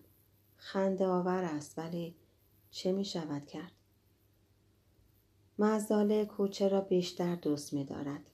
کوچه را بیش از آن که لحظاتی دوست می دارد که این تب در خانهش چهره پیرزن را از او می پوشاند و او را در اتاق خوابش تنها می گذارد. در این هنگام گاهی در آهسته باز می شود و لحظه نیمه باز می ماند. مردی وارد می شود. لباس روشنی در بر دارد. زن روبروی پیرمرد می نشیند و دقایق دراز مهر سکوت بر لب می زند. همانند دردی که همکنون نیمه باز بود نمی جنبد. گاهی دستی به موهایش می کشد و آهسته آه می کشد. وقتی مدتی پیرمرد را با همان نگاه سرشار از غم نگریست خموش از آنجا دور می شود. پشت سر او صدای خشک و خشن چفت در به گوش می رسد و پیرمرد حراسناک همانجا می ماند و ترس در دلش قوقایی به پا می کند. در حالی که در کوچه هر قدر جمعیت اندک باشد دست کم تنها نمی ماند. تبش بیشتر می شود. گام های کوتاهش شتابنده تر می گردد. فردا همه چیز تغییر خواهد کرد. فردا. ناگهان پی می‌برد که فردا هم همین آش است و همین کاسه. پس فردا نیست. همه روزهای دیگر هم. و همین کشف جانگداز او را از پا در می آورد.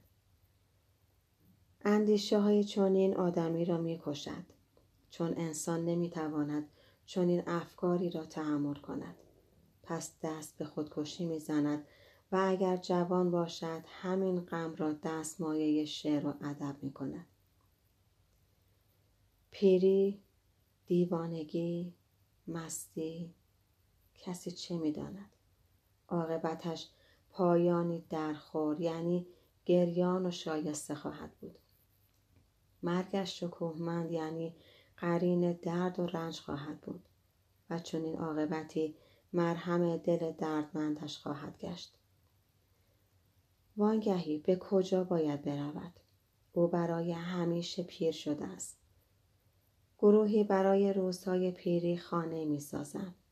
پیری در زیر تازیانه دردهای چار ناپذیر است و آنان می‌خواهند برای آن فراغتی فراهم سازند. و حالان که همین فراغت آنان را در نبرد زندگی بی سلاح می‌گذارد. سرکارگر می شوند تا بتوانند بیلای کوچکی برای پیری خود فراهم کنند. اما وقتی پیری از راه رسید می بینند به خطا رفته بودند. می‌فهمند که برای زندگی سالم نیازمند حضور دیگرانند. مثلا همین پیرمرد برای آنکه به حیات خود ایمان داشته باشد محتاج این بود که دیگران به حرف او گوش برادهند. اکنون کوچه ها تاریک تر و خلوتتر شده بود. هنوز سخنان گذراندگانی شنیده می‌شد در پشت تپه های اطراف شهر هنوز فروغ روز می درخشید.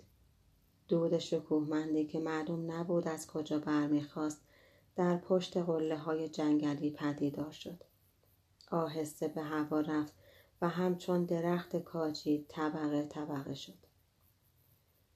پیرمرد چشم بر هم نهاد. در برابر هیئتی که هم همه شهر و لبخند ابلهانه و بی تفاوت آسمان را با خود می برد.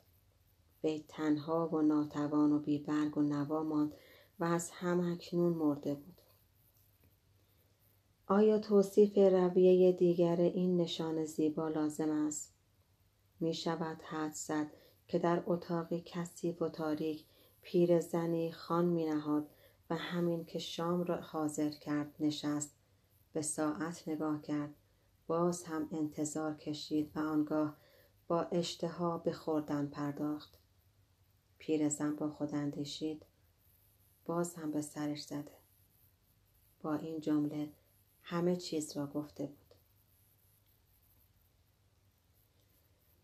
پنج نفر بودند. مادر بزرگ پسر کهتر دختر بزرگتر و دو فرزند همین دختر. پس کم و بیش لال بود. دختر علیل بود و از قدرت اندیشه نصیب چندانی نداشت. از دو فرزند یکی در یک شرکت بیمه کار می‌کرد و جوانتر مشغول تحصیل بود. در هفتاد سالگی هنوز مادر بزرگ به این خانواده چیره بود. بالای تخت خوابش تصویری از او دیده می‌شد که پنج سال جوانتر بود در این تصویر قد رشیدش در پیراهن سیاهی جلوه می کرد که یقش با نشان کوچکی بسته می شد. یک چین در چهره زن دیده نمی‌شد و با آن چشمان درشت و متین و روشنش به هنجار بانوی بلند پایه بود. سال خوردگی این هنجار را از او گرفت و او گاهی در کوچه می کشید که بار دیگر همان هنجار را بازیابد. نوش از این چشمان روشن خاطره داشت که هنوز از آن شرمگین می‌شد.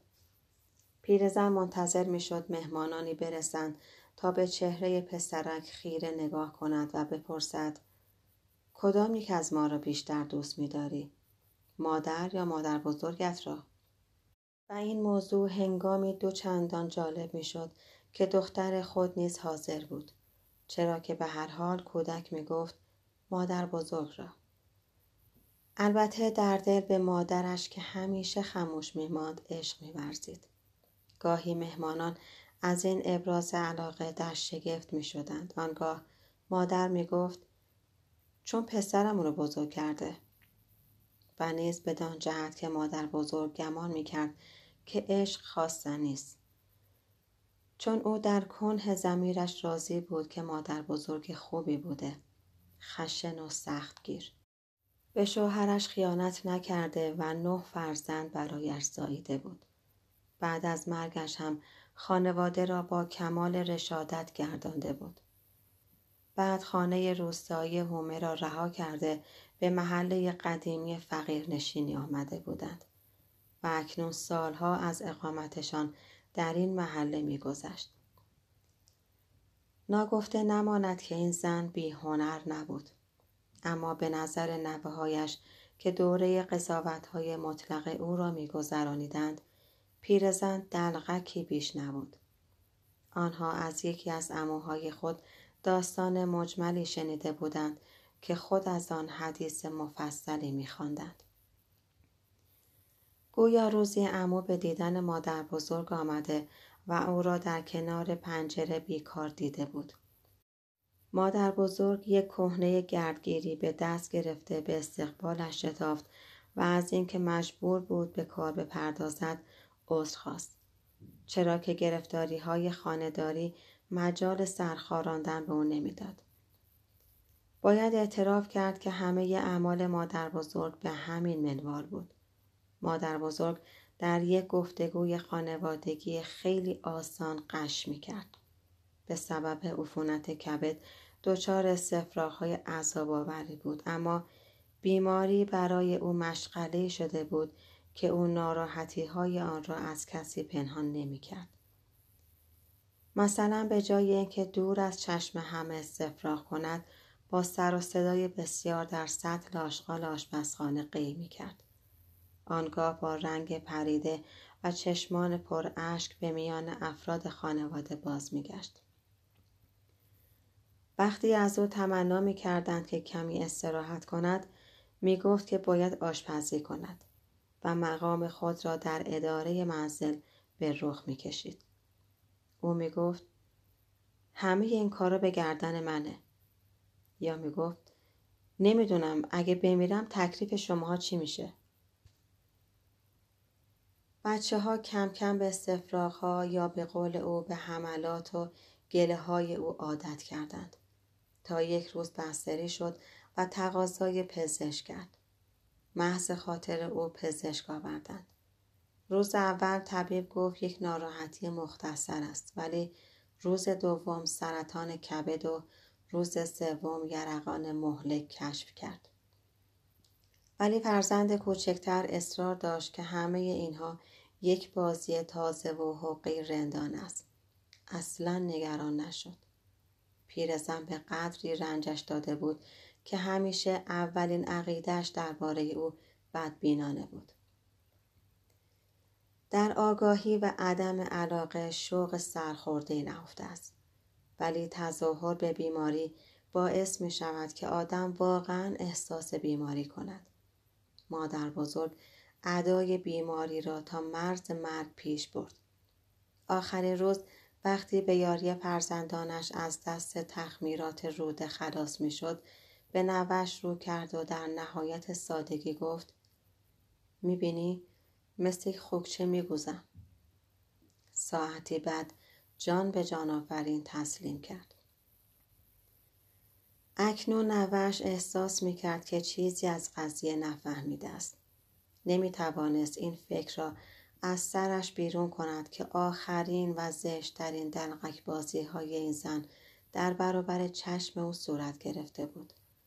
اگرچه در مورد اندوهی که احساس می کرد در شگفت بود ولی چیزی از آن ابراز نمی کرد. فقط در مراسم تدفین به علت مشاهده گریه و زاری همه او هم گریست ولی می ترسید که گریهش صادقانه نباشد و در برابر مرده دروغ بگوید. از آن روزهای خوش و آفتابی زمستان بود. در آسمان لاجوردی سرمایی مزین به ذرات زرد احساس می شد. گورستان مشرف به شهر بود و می‌شد دید که پرتو شفاف و درخشان خورشید همچون لب خیستی بر کرانه لرزان از نور میریزد. آیا نه این است که همه اینها با هم سازگار است؟ حقیقت محض است. زنی را رها می کنند و به سینما می روند. پیرمردی که گوش کسی بدهکار سخنش نیست. مرگی که قلم عفو بر خطاهای مرده نمی کشد و در سوی دیگر همه نور جهان. چه اشکالی دارد که همه اینها را با هم بپذیریم؟ موضوع سه سرنوشت مشابه و در عین حال متفاوت مطرح است. مرگ شطوری است که در خانه همه کس میخوابد اما هر کس به نحوی میمیرد گذشته از همه اینها خورشید همچنان گرمی بخش است حالی بین رد و قبول. اگر بهشت همان است که بنی آدم گم کردند می‌دانم این حال لطیف جادویی را که امروز در جانم آشیان کرده است چه بنامم. مهاجری به وطن باز میگردد و من به یاد میآورم تنز و جمود و هر چیز دیگر خموشی برمیگزینند و اینک من که به میهن خود بازگشتم. من نمی‌خواهم یک بار دیگر از سعادت سخن بگویم حالی که احساس می کنم بسیار ساده تر و آسان تر از سعادت است. چون از این ساعات که از اعماق نسیان به سوی خود می کشم خصوصا خاطره پاک هیجانی محض یعنی لحظه معلق در ابدیت به مانده است. حال راستین من همین است ولی دریغ که من همیشه دیر به نکته پی می‌برم حرکت دستی یا حضور یک درخت باعث می شود که ما به چشم اندازی دل می بندیم و برای بازسازی همه این شوق جز یک نکته رهنمون ما نیست. اما همان یک نکته کافی است. بوی اتاقی که مدتی بسته مانده بود و آهنگ شگفتانگیز گامی به راه. حال من چنین است و اگر در آن هنگام عشق ورزی کنم و هستی خیش را نصار کنم باز به خیشتن برمیگردم. چرا که چیزی جز عشق ما را به خود باز نمیگرداند. این لحظات کند و متین و آرام با همان آهنگ تند و هیجان انگیز خود باز میگردند.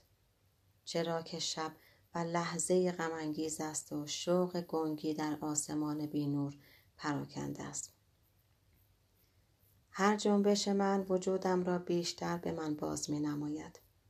روزی کسی با من گفت زندگی بسیار مشکل است.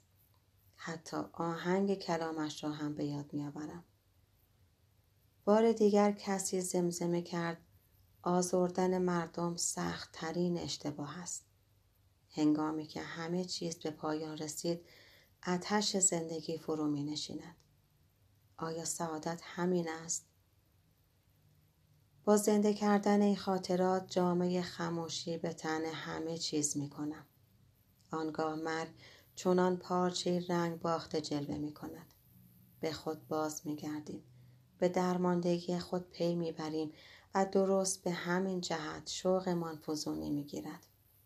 آری شاید خوشبختی یعنی همین حال دلسوزی در حق شوربختی خود. امشب حال چنین است. در این میکده مغربی در آن سوی شهر عربی من نه در یاد شادکامی گذشته بلکه در اندیشه احساسی شگفتانگیزم. شب فرا رسیده است. به روی دیوارها نقش شیران زرد رنگ در میان نقلهای پنج شاخه در پی شلوغ سبز پوش است. در گوشه ای از این میکده چراغی است که نور ناپایداری می پراکند. روشنایی راستین از آتشی است که در آتشدان مینای سبز و زرد می سوزد. این شعله دکه را روشن می کند و من باستاب آن را به روی چهره خود احساس می کنم. روبروی در مقابل بندرگاه نشستم. میفروش که در گوشه زانو در بغل کرده گویی به جام توهی شده من می نگرد. برگ نعنایی در ته جام است. کسی در این دکه نیست و در پایین تپه هم همه شهر بلند است. و دورترک روشنای چراغهای بندرگاه را می بینم. آهنگ نفسهای تند عرب میفروش را می شنوم. چشمانش نیز در سایه روشن دکه می درخشد. آیا این قررش دریای دوردست است که میشنوم جهان به آهنگی دراز با من سخن می‌گوید و متانت و بی حالتی فناناپذیر را به من میبخشد باستاب های عظیم آتش شیران دیوار را به تموج وامی دارد. هوا خنک می شود. سوت کشتی بر پهنه دریا شنیده می شود های دریایی چرخیدن آغاز می کنند. نوری سبز است، نوری قرمز، نوری سفید.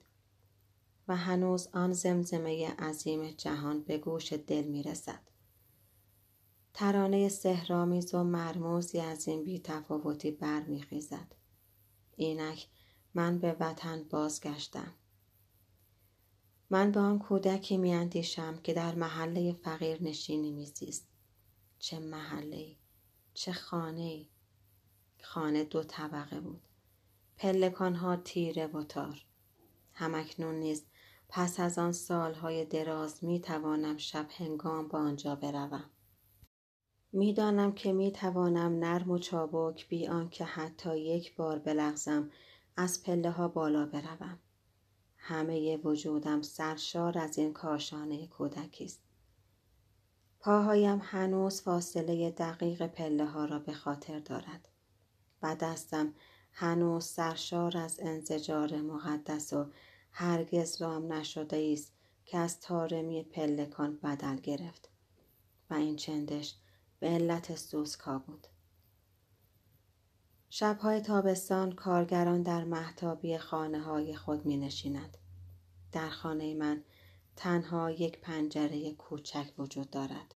چند صندلی می آوردیم و جلوی خانه می نشستیم و از هوای خنک شامگاه بهره می گرفتیم. کوچه بود و در کنار کوچه بستنی فروش ها.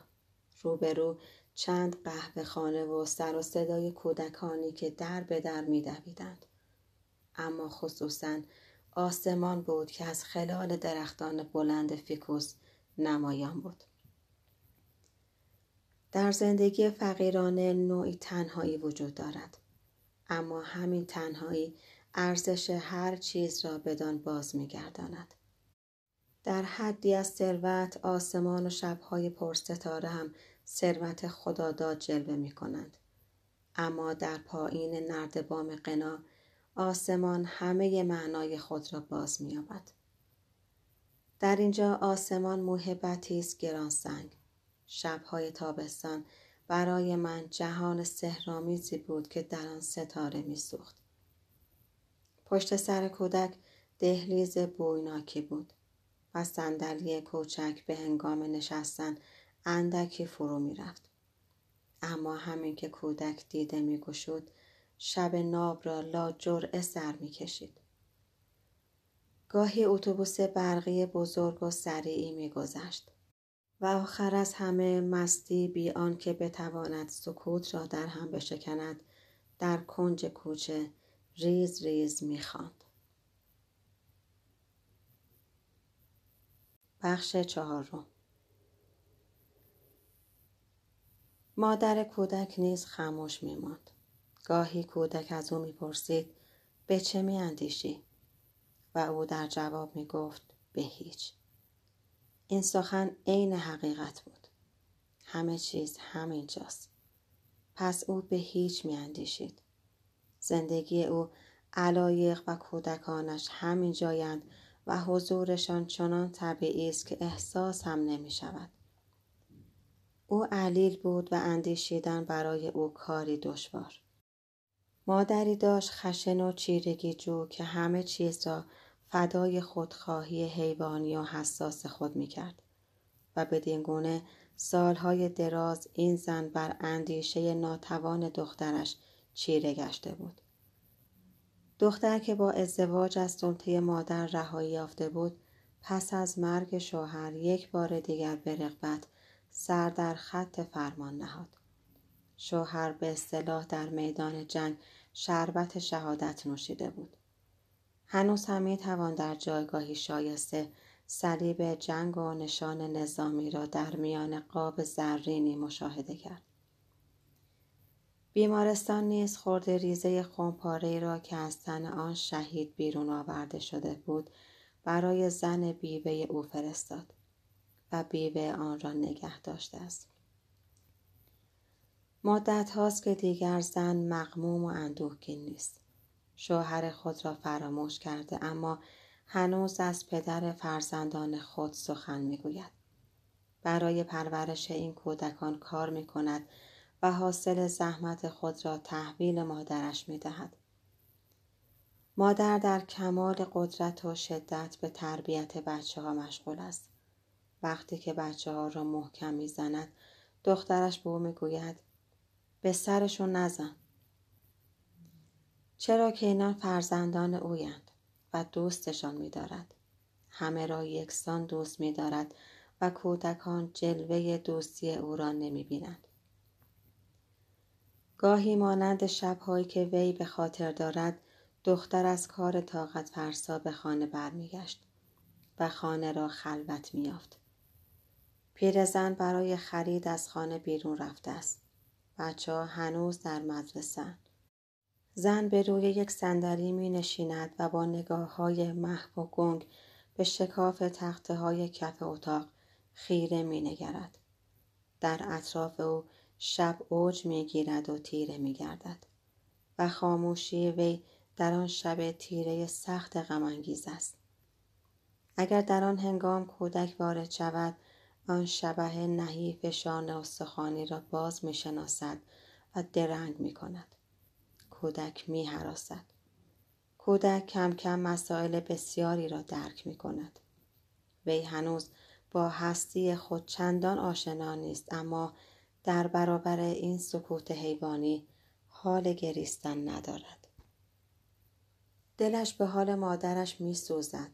آیا این ترحم دلیل علاقه او به مادر است؟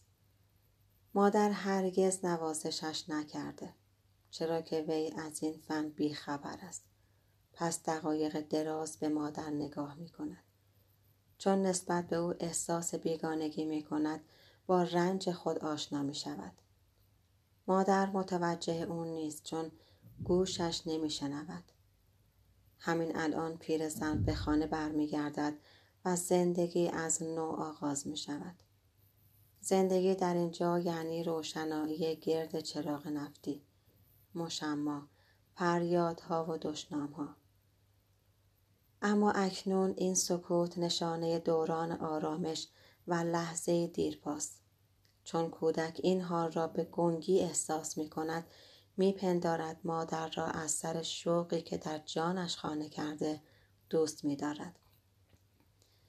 البته باید چنین باشد چرا که به حال این زن مادر اوست. زن به چه چیزی نمی اندیشد در بیرون نور است و حیاهو در اینجا سکوت در دل تیرگی. کودک بزرگ می شود تحصیل می کند بزرگش می کند از او انتظار حق شناسی خواهند داشت. انگار از درد و رنج در امانش می دارند. مادر همیشه این سکوت ها را نگه خواهد داشت و کودک با درد و رنج بزرگ می شود. باید مرد شد. عمده این است. مادر بزرگ خواهد مرد بعد مادرش می میرد و بعد هم نوبت او خواهد بود. مادر از جا پرید. ترسیده است. نگاه های ترسان قیافه ابلهانه به او بخشیده است. آیا بهتر نیست که کودک به درس و مشق خود بپردازد؟ او رفت و به تکالیف مدرسه پرداخت. امروز وی در میکده کثیفی است. او اکنون مردی شده است. مگر عمده همین نیست؟ باید پذیرفت که نه. عمده این نیست. چرا که تن دادن به مشق و درس و پذیرش مردی فقط به سوی پیری رهنمونمان می شود. عرب در آن گوشه همچنان کس کرده و پاها را در دو دست گرفته است. از فراز ایوان میکده عطر قهوه بوداده و هیاهوی شورانگیز جوانان برمیخیزد. یک کشتی یدکش با رنگ سنگین و آرامش بخش خود در دریا دیده می شود. مثل هر روز جهان در همین جا پایان میپذیرد و از آن همه رنج های طاقت فرسای آن اکنون چیز دیگری جز همین مژده آرامش نمانده است. همین تنهایی عظیم جهان است که مرا به وسعت بی آن مادر شگفتانگیز و عجیب آشنا می کند. یک شب پسرش را که دیگر مردی شده بود به بالینش خواستند. وحشتی باعث خونریزی شدید مغزی او شده بود. زن عادت داشت تا در محتابی خانه بنشیند. یک صندلی بر می داشت و دهانش را به آهن سرد و شور محتابی تکیه می‌داد. منظره آمد و رفت مردم مشغولش می کرد. در پشت سر زن تیرگی اندک اندک به روی هم انباشته می گشت. مغازه های روبرو ناگهان روشن می شدند. کوچه پر از آدم و نور می شد و او محو تماشای بی هدف این کوچه می گشت. آن شب مردی پشت سرش از دل تاریکی درآمد. کشان کشان بردش و با او ددمنشان رفتار کرد و به شنیدن هیاهوی مردم گریخت. زن چیزی به یاد نداشت و قش کرد اکنون روی تخت دراز کشیده بود که پسرش وارد شد. پسر تصمیم گرفت به توصیه پزشک عمل کند و شب را بر بالین مادر بگذراند. در کنار مادر به روی تخت همینطور دراز کشید. تابستان بود. وحشت فاجعه اخیر در اندرون آن اتاق فوقالعاده گرم سایه افکنده بود. صدای آمد و رفت و باز و بسته شدن در شنیده می‌شد. بوی سرکه که به مشام بیمار رسانیده بودند هنوز در هوای دم کرده اتاق پراکنده بود. زن می جنبید ناله می کرد و گاهی از خواب می پرید. زن پسرش را از خواب کوتاهش بیدار می کرد و پسر در حالی که غرق عرق بود از خواب می پرید و گوش به زن می ماند. در این هنگام به ساعتش نگاه می کرد و رقص شعله چرا خواب را بر روی صفحه ساعت خود می دید. دوباره به خواب فرو می رفت. تنها سالها بعد پسر احساس کرد که در آن شب ظلمانی چقدر تنها بودند. تنها در برابر همه. در حالی که آن دو با تب دست و پنجه نرم می کردند دیگران در خواب ناز بودند. در آن هنگام همه چیز در این خانه قدیمی توهی به نظر می رسید. اتوبوس های برقی نیمه شب با دور شدن از این خانه همه امیدی را که از خلق ناشی می شود و همه یقینی را که هیاهوی شهر به ما می بخشد با خود می بردند. خانه هنوز دستخوش ارتعاشی بود که عبور آنها به وجود می آورد. ولی اندک اندک همه چیز خاموش می شود. دیگر چیزی نمانده بود مگر باقی بزرگ سرشار از درختان سکوت و گاهی ناله های وحشت زده بیمار در باغ و پسر هرگز آن همه احساس قربت نکرده بود. جهان از هم پاشیده شده بود و نفس فریبی که هر روز زندگی به دیوار هستی می‌زند با آن محو گشته بود. دیگر چیزی وجود نداشت. نه تحصیلات و نه شوق پیشرفت. نه دلبستگی به این مهمانخانه و نه علاقه بدان رنگ دلخواه. تنها بیماری بود و مرگی که وی خود را در کام آن احساس می‌کرد. با این همه در لحظه که بنای هستی فرو میریخت جوان میزیست. حتی سرانجام به خواب رفت. البته تصویر نومیدی بخش و دلنواز تنهایی دو نفره همگام خواب او بود. بعدها خیلی بعد از آن بوی عرق تن آمیخته به بوی سرکه و لحظه را به یاد می آورد که احساس کرد رشته های او را به مادرش می پیوندد. گویی مادرش همه ترحم بیکران دل اوست که در اطرافش پراکنده شده است. ترحمی که در هیئت آدمی زاده در آمده در نهایت دقت و کوشش و بی هیچ ریا نقش پیر زنی توی دست و سیه روزگار را بازی می کند. اکنون آتش آن آتشدان از خاکستری پوشیده می شود و زمین همچنان آه می کشد. صدای منظم تنبکی شنیده می شود. صدای خنده زنی بدرقه آن است. در بندرگاه نوری پیش می تازد. بیگمان چراغ قایق های ماهیگیری است که به کرانه باز می گردند. گوشه ای از آسمان که از جای خود می توانم دید از ابرهای روز پاک شده. ستاره نشان است و در زیر نسیمی پاک می لرزد. و شب بالهای سبک خود را در اطراف من آهسته به جنبش در می آورد. کرانه های این شبی که در آن دیگر به خودم هم تعلق ندارم کجاست؟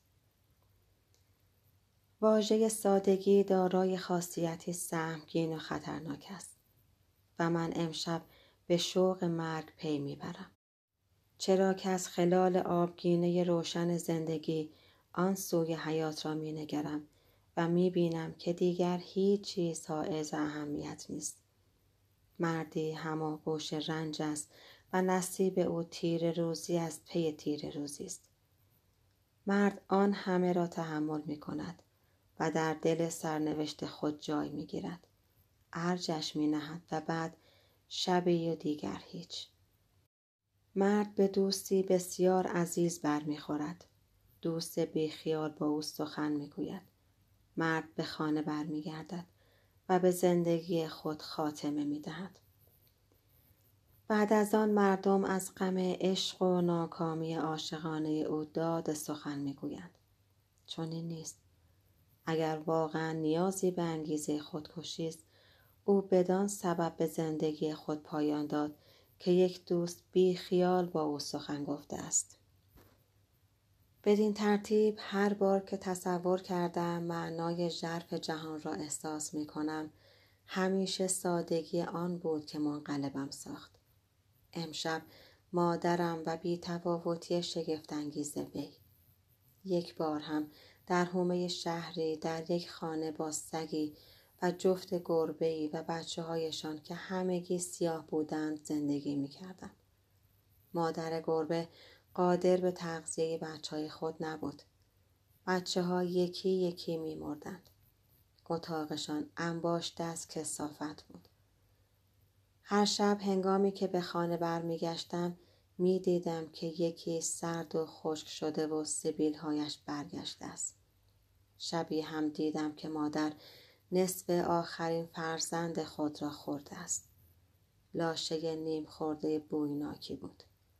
بوی مرگ و شاش به هم آمیخته بود. آنگاه در میان این همه تیر روزی جای گرفتم و در حالی که دستهایم در میان کسافت بود و بوی گندیدگی را استشمام می کردم مدتها به شعله جنون آمیزی که در چشمان سبز گربه ماده می درخشید خیره نگاه کردم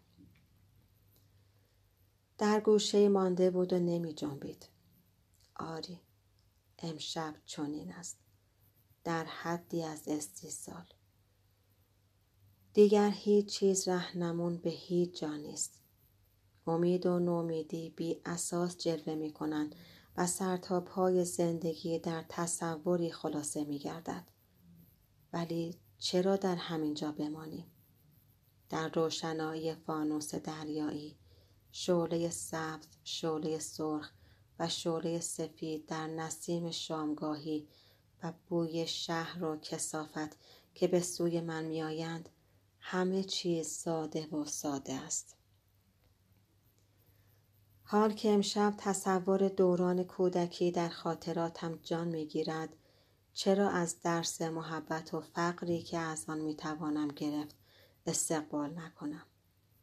چون این لحظه به منزله فاصله میان رد و قبول است اینک امید یا نومیدی را به لحظات دیگر حواله می کنم.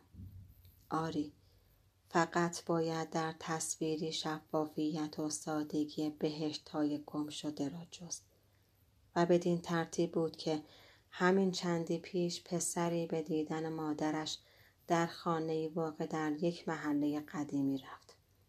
روبروی هم خموش نشستند. نگاهشان به هم تلاقی می کند. خب مادر خب بله ناراحتی پرحرفی نمی کنم؟ آه تو هرگز خیلی پرحرف نبودی و لبخند دلنشینی که با لبهای او بیگانه است در چهرش هویدا می گردد. زن راست گفته است. فرزندش هرگز با او سخنی نگفته است. آخر چه نیازی به صحبت بود؟ هنگامی که انسان خموشی میگزیند موقعیت روشن و مشخص می شود. این پسر اوست. آن زن مادر این است. زن می تواند به پسرش بگوید خودت می دانی. زن پایین صندلی نشسته است. پاها به روی هم، دستها به روی پاها.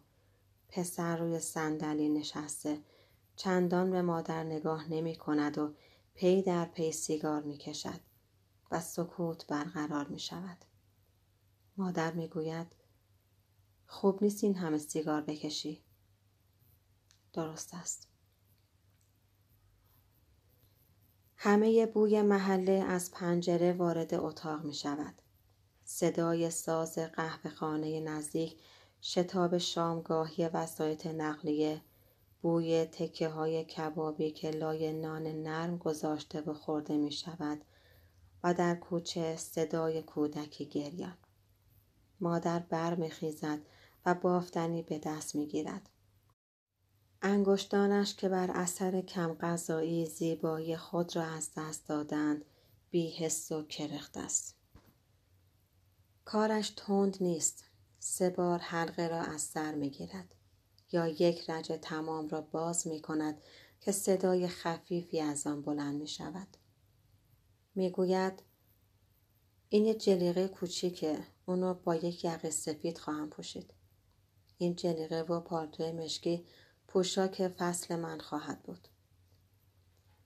از جا بلند می شود تا چراغ را روشن کند. حالا هوا زود تاریک میشه. راست می گفت. دیگر تابستان تمام شده بود و پاییز هنوز فرا نرسیده بود.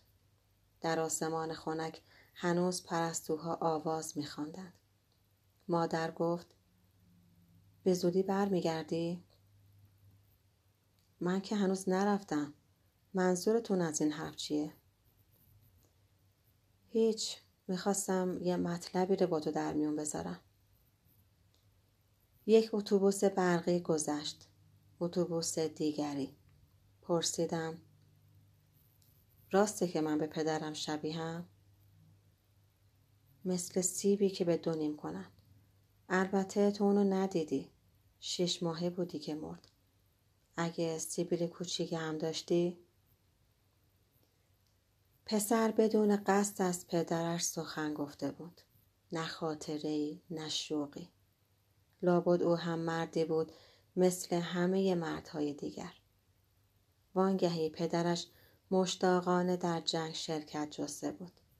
سرش در حوالی مارن شکسته شده بود. هفته کور و دم مرگ بود.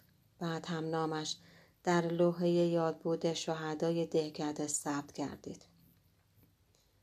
مادر می‌گوید خوب که نگاه می‌کنی همینطور بهتره.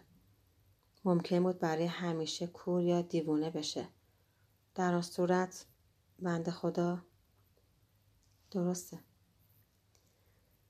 در حقیقت جز ایمان به اینکه همیشه همینطور بهتر است چه چیز دیگری پسر را در این اتاق نگه می دارد. او احساس می کند که همه سادگی بیمعنای جهان در این اتاق پناه گزیده است. مادر می گوید بعد برمیگردی؟ البته می‌دونم که کار داری فقط گهگاهی اما اکنون کجایم؟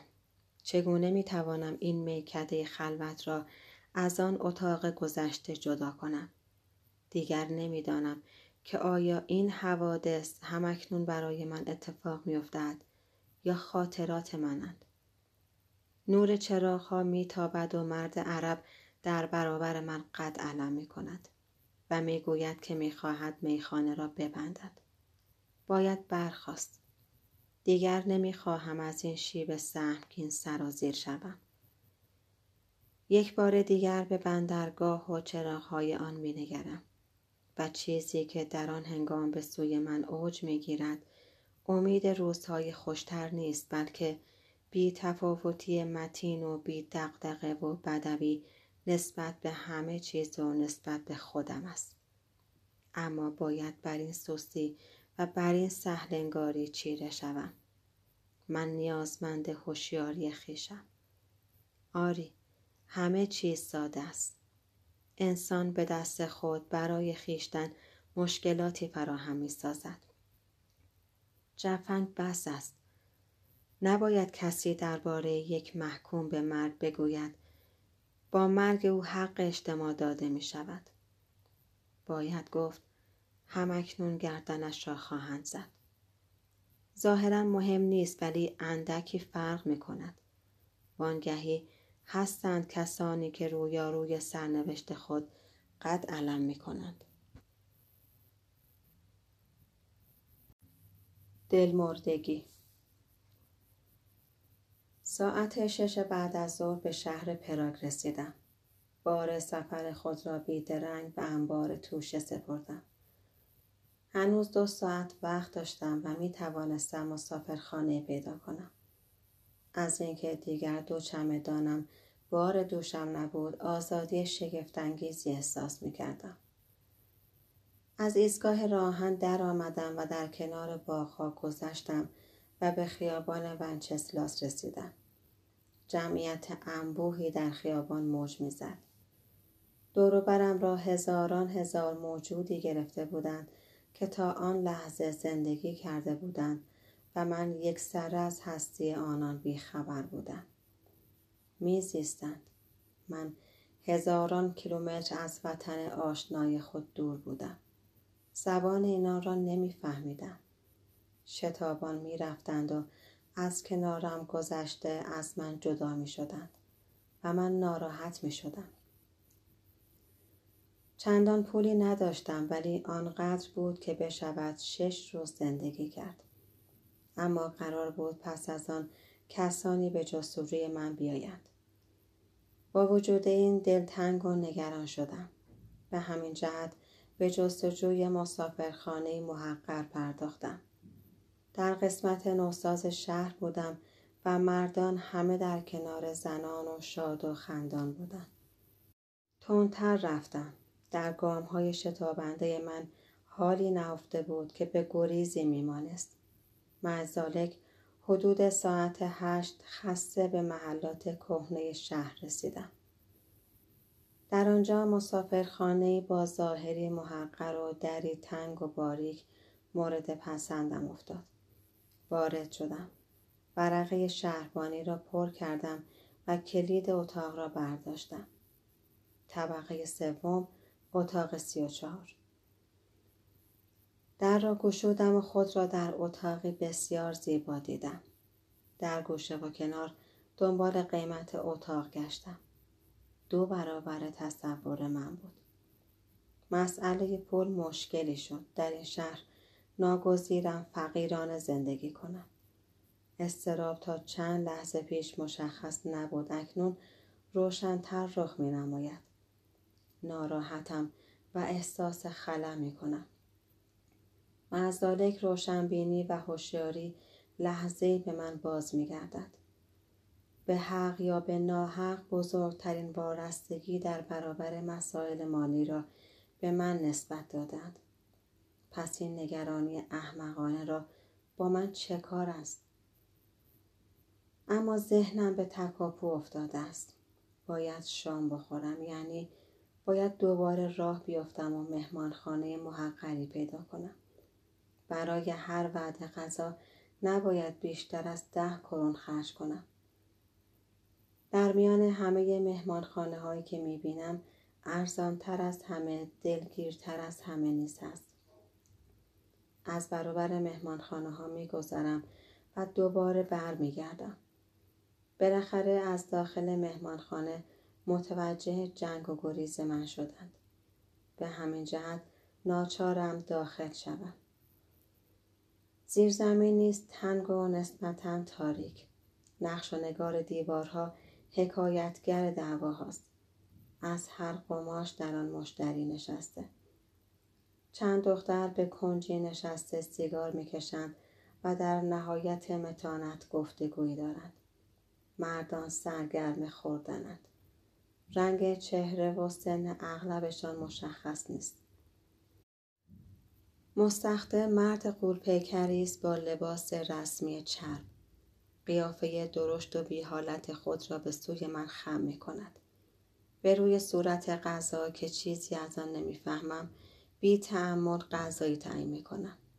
ولی انگار این غذا نیازمند توضیحی نیز هست و مستخدم به زبان چک از من سوالاتی می کند.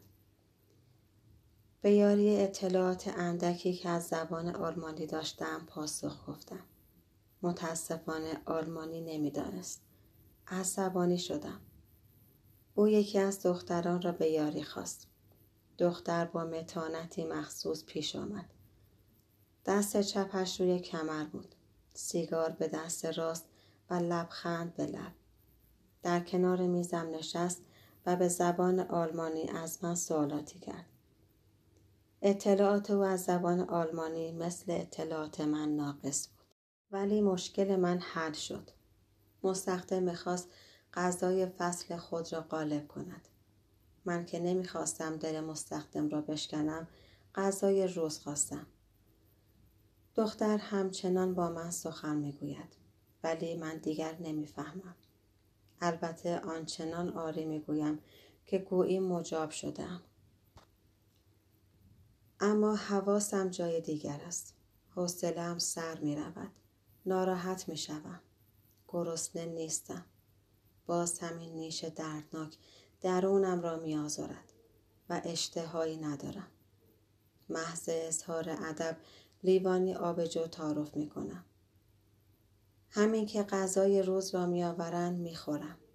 این غذای روز مخلوطی بود از آرد گندم و گوشت اما به قدری به آن زیره زده بودند که تهوع آور بود لاکن من به چیز دیگری می اندیشیدم. یا بهتر بگویم به چیزی نمی اندیشیدم. نگاه هم به دهان چرب و خندان زنی است که روبروی من نشسته. یعنی تصور می کند که خواهان اویم. پیش آمده است و خود را به من نزدیک می کند. بی اختیار حرکتی می کنم که او را از نزدیکی باز می دارد. زن زشتی بود. غالبا فکر کردم که اگر زن زیبایی بود از چنگ مصیبت های بعدی گریخته بودم. می ترسیدم در میان این همه مردم که آماده خنده بودند بیمار باشم. بالاتر از این می ترسیدم در اتاق مسافرخانه تنها بی پول و بی شور باشم و به خود و افکار لعنتی خود محدود شوم. هنوز با ناراحتی می اندیشم چگونه موجود رموک و ترسناک و زبونی که خود در آن هنگام بودم توانست از اندرونم بیرون رود. به راه افتادم. در قسمت کهنه شهر به قدم زدن پرداختم. ولی چون دیگر تاب آن نداشتم که بیش از آن در برابر خیشتن خود قرار بگیرم تا مسافرخانه دویدم. دراز کشیدم. در انتظار خواب ماندم که تقریبا همان دم به سراغم آمد.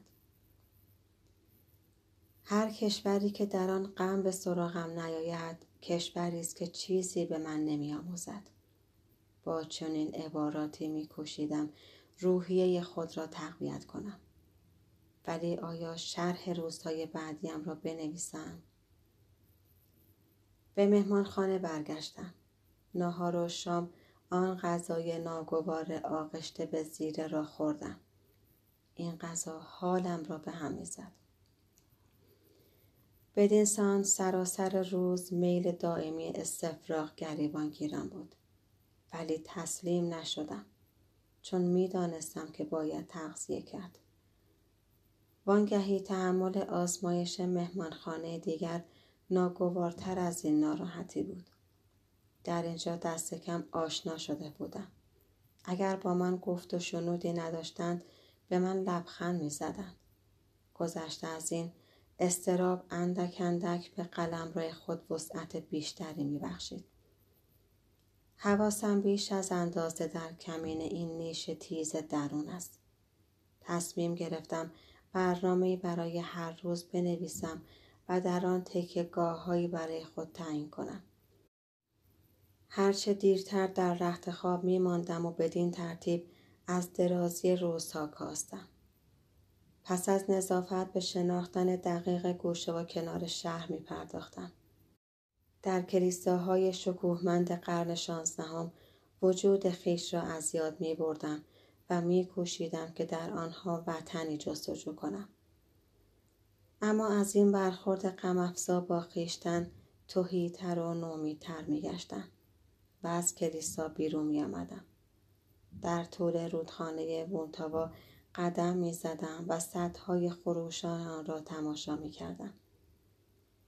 ساعت متوالی در محله وسیعی که خلوت و ساکن بود می گذرانیدم.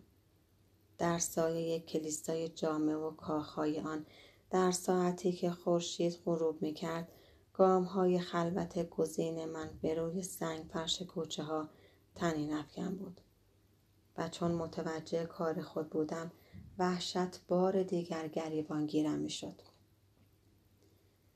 زود شام می خوردم و ساعت هشت و نیم شب می خوابیدم. خورشید از خیشتن بازم می گرفت. سعی می کردم استراب خود را با آثار هنری مانند کلیساها، کاخها و موزه ها تسکین دهم. همان فن کهنه و معروف. می‌خواستم شورش را به غم تبدیل کنم. کوشش بیهوده بود. همین که از این مکانها بیرون می‌رفتم دوباره همان غریبه بودم. مزدالک یک بار در انتهای شهر در اندرون کلیسایی ملایمت هوا نوای دلنواز ناقوس ها خوشه کبوترانی که از برج کهن جدا می شدند و نیز حالی مانند رایحه گیاهان و بوی نیستی در اندرونم سکوتی برانگیخت که همراه گریه بود. این اشکها قرین آسودگی و آرامشم ساخت. و شب چون به مسافرخانه برگشتم موضوعی را که زیلن می‌خوانید یک ریز به رشته تحریر درآوردم و اکنون عینا از روی آن می نویسم. چرا که در تکلیف آن پیچیدگی احساس آن دوره را آشکار می بینم. چه سود دیگری از سفر حاصل می شود؟ اینک از همه زیورهای خود بی بهرم. شهری که تابلوهای مغازه هایش را نمی توانم خواند. الفبای آن آنچنان عجیب و غریب است که اصلا بوی آشنایی ندارد. دوستی نیست که با او صحبت کنم. مختصران که هیچ گونه سرگرمی ندارم. می‌دانم که هیچ چیز نمی‌تواند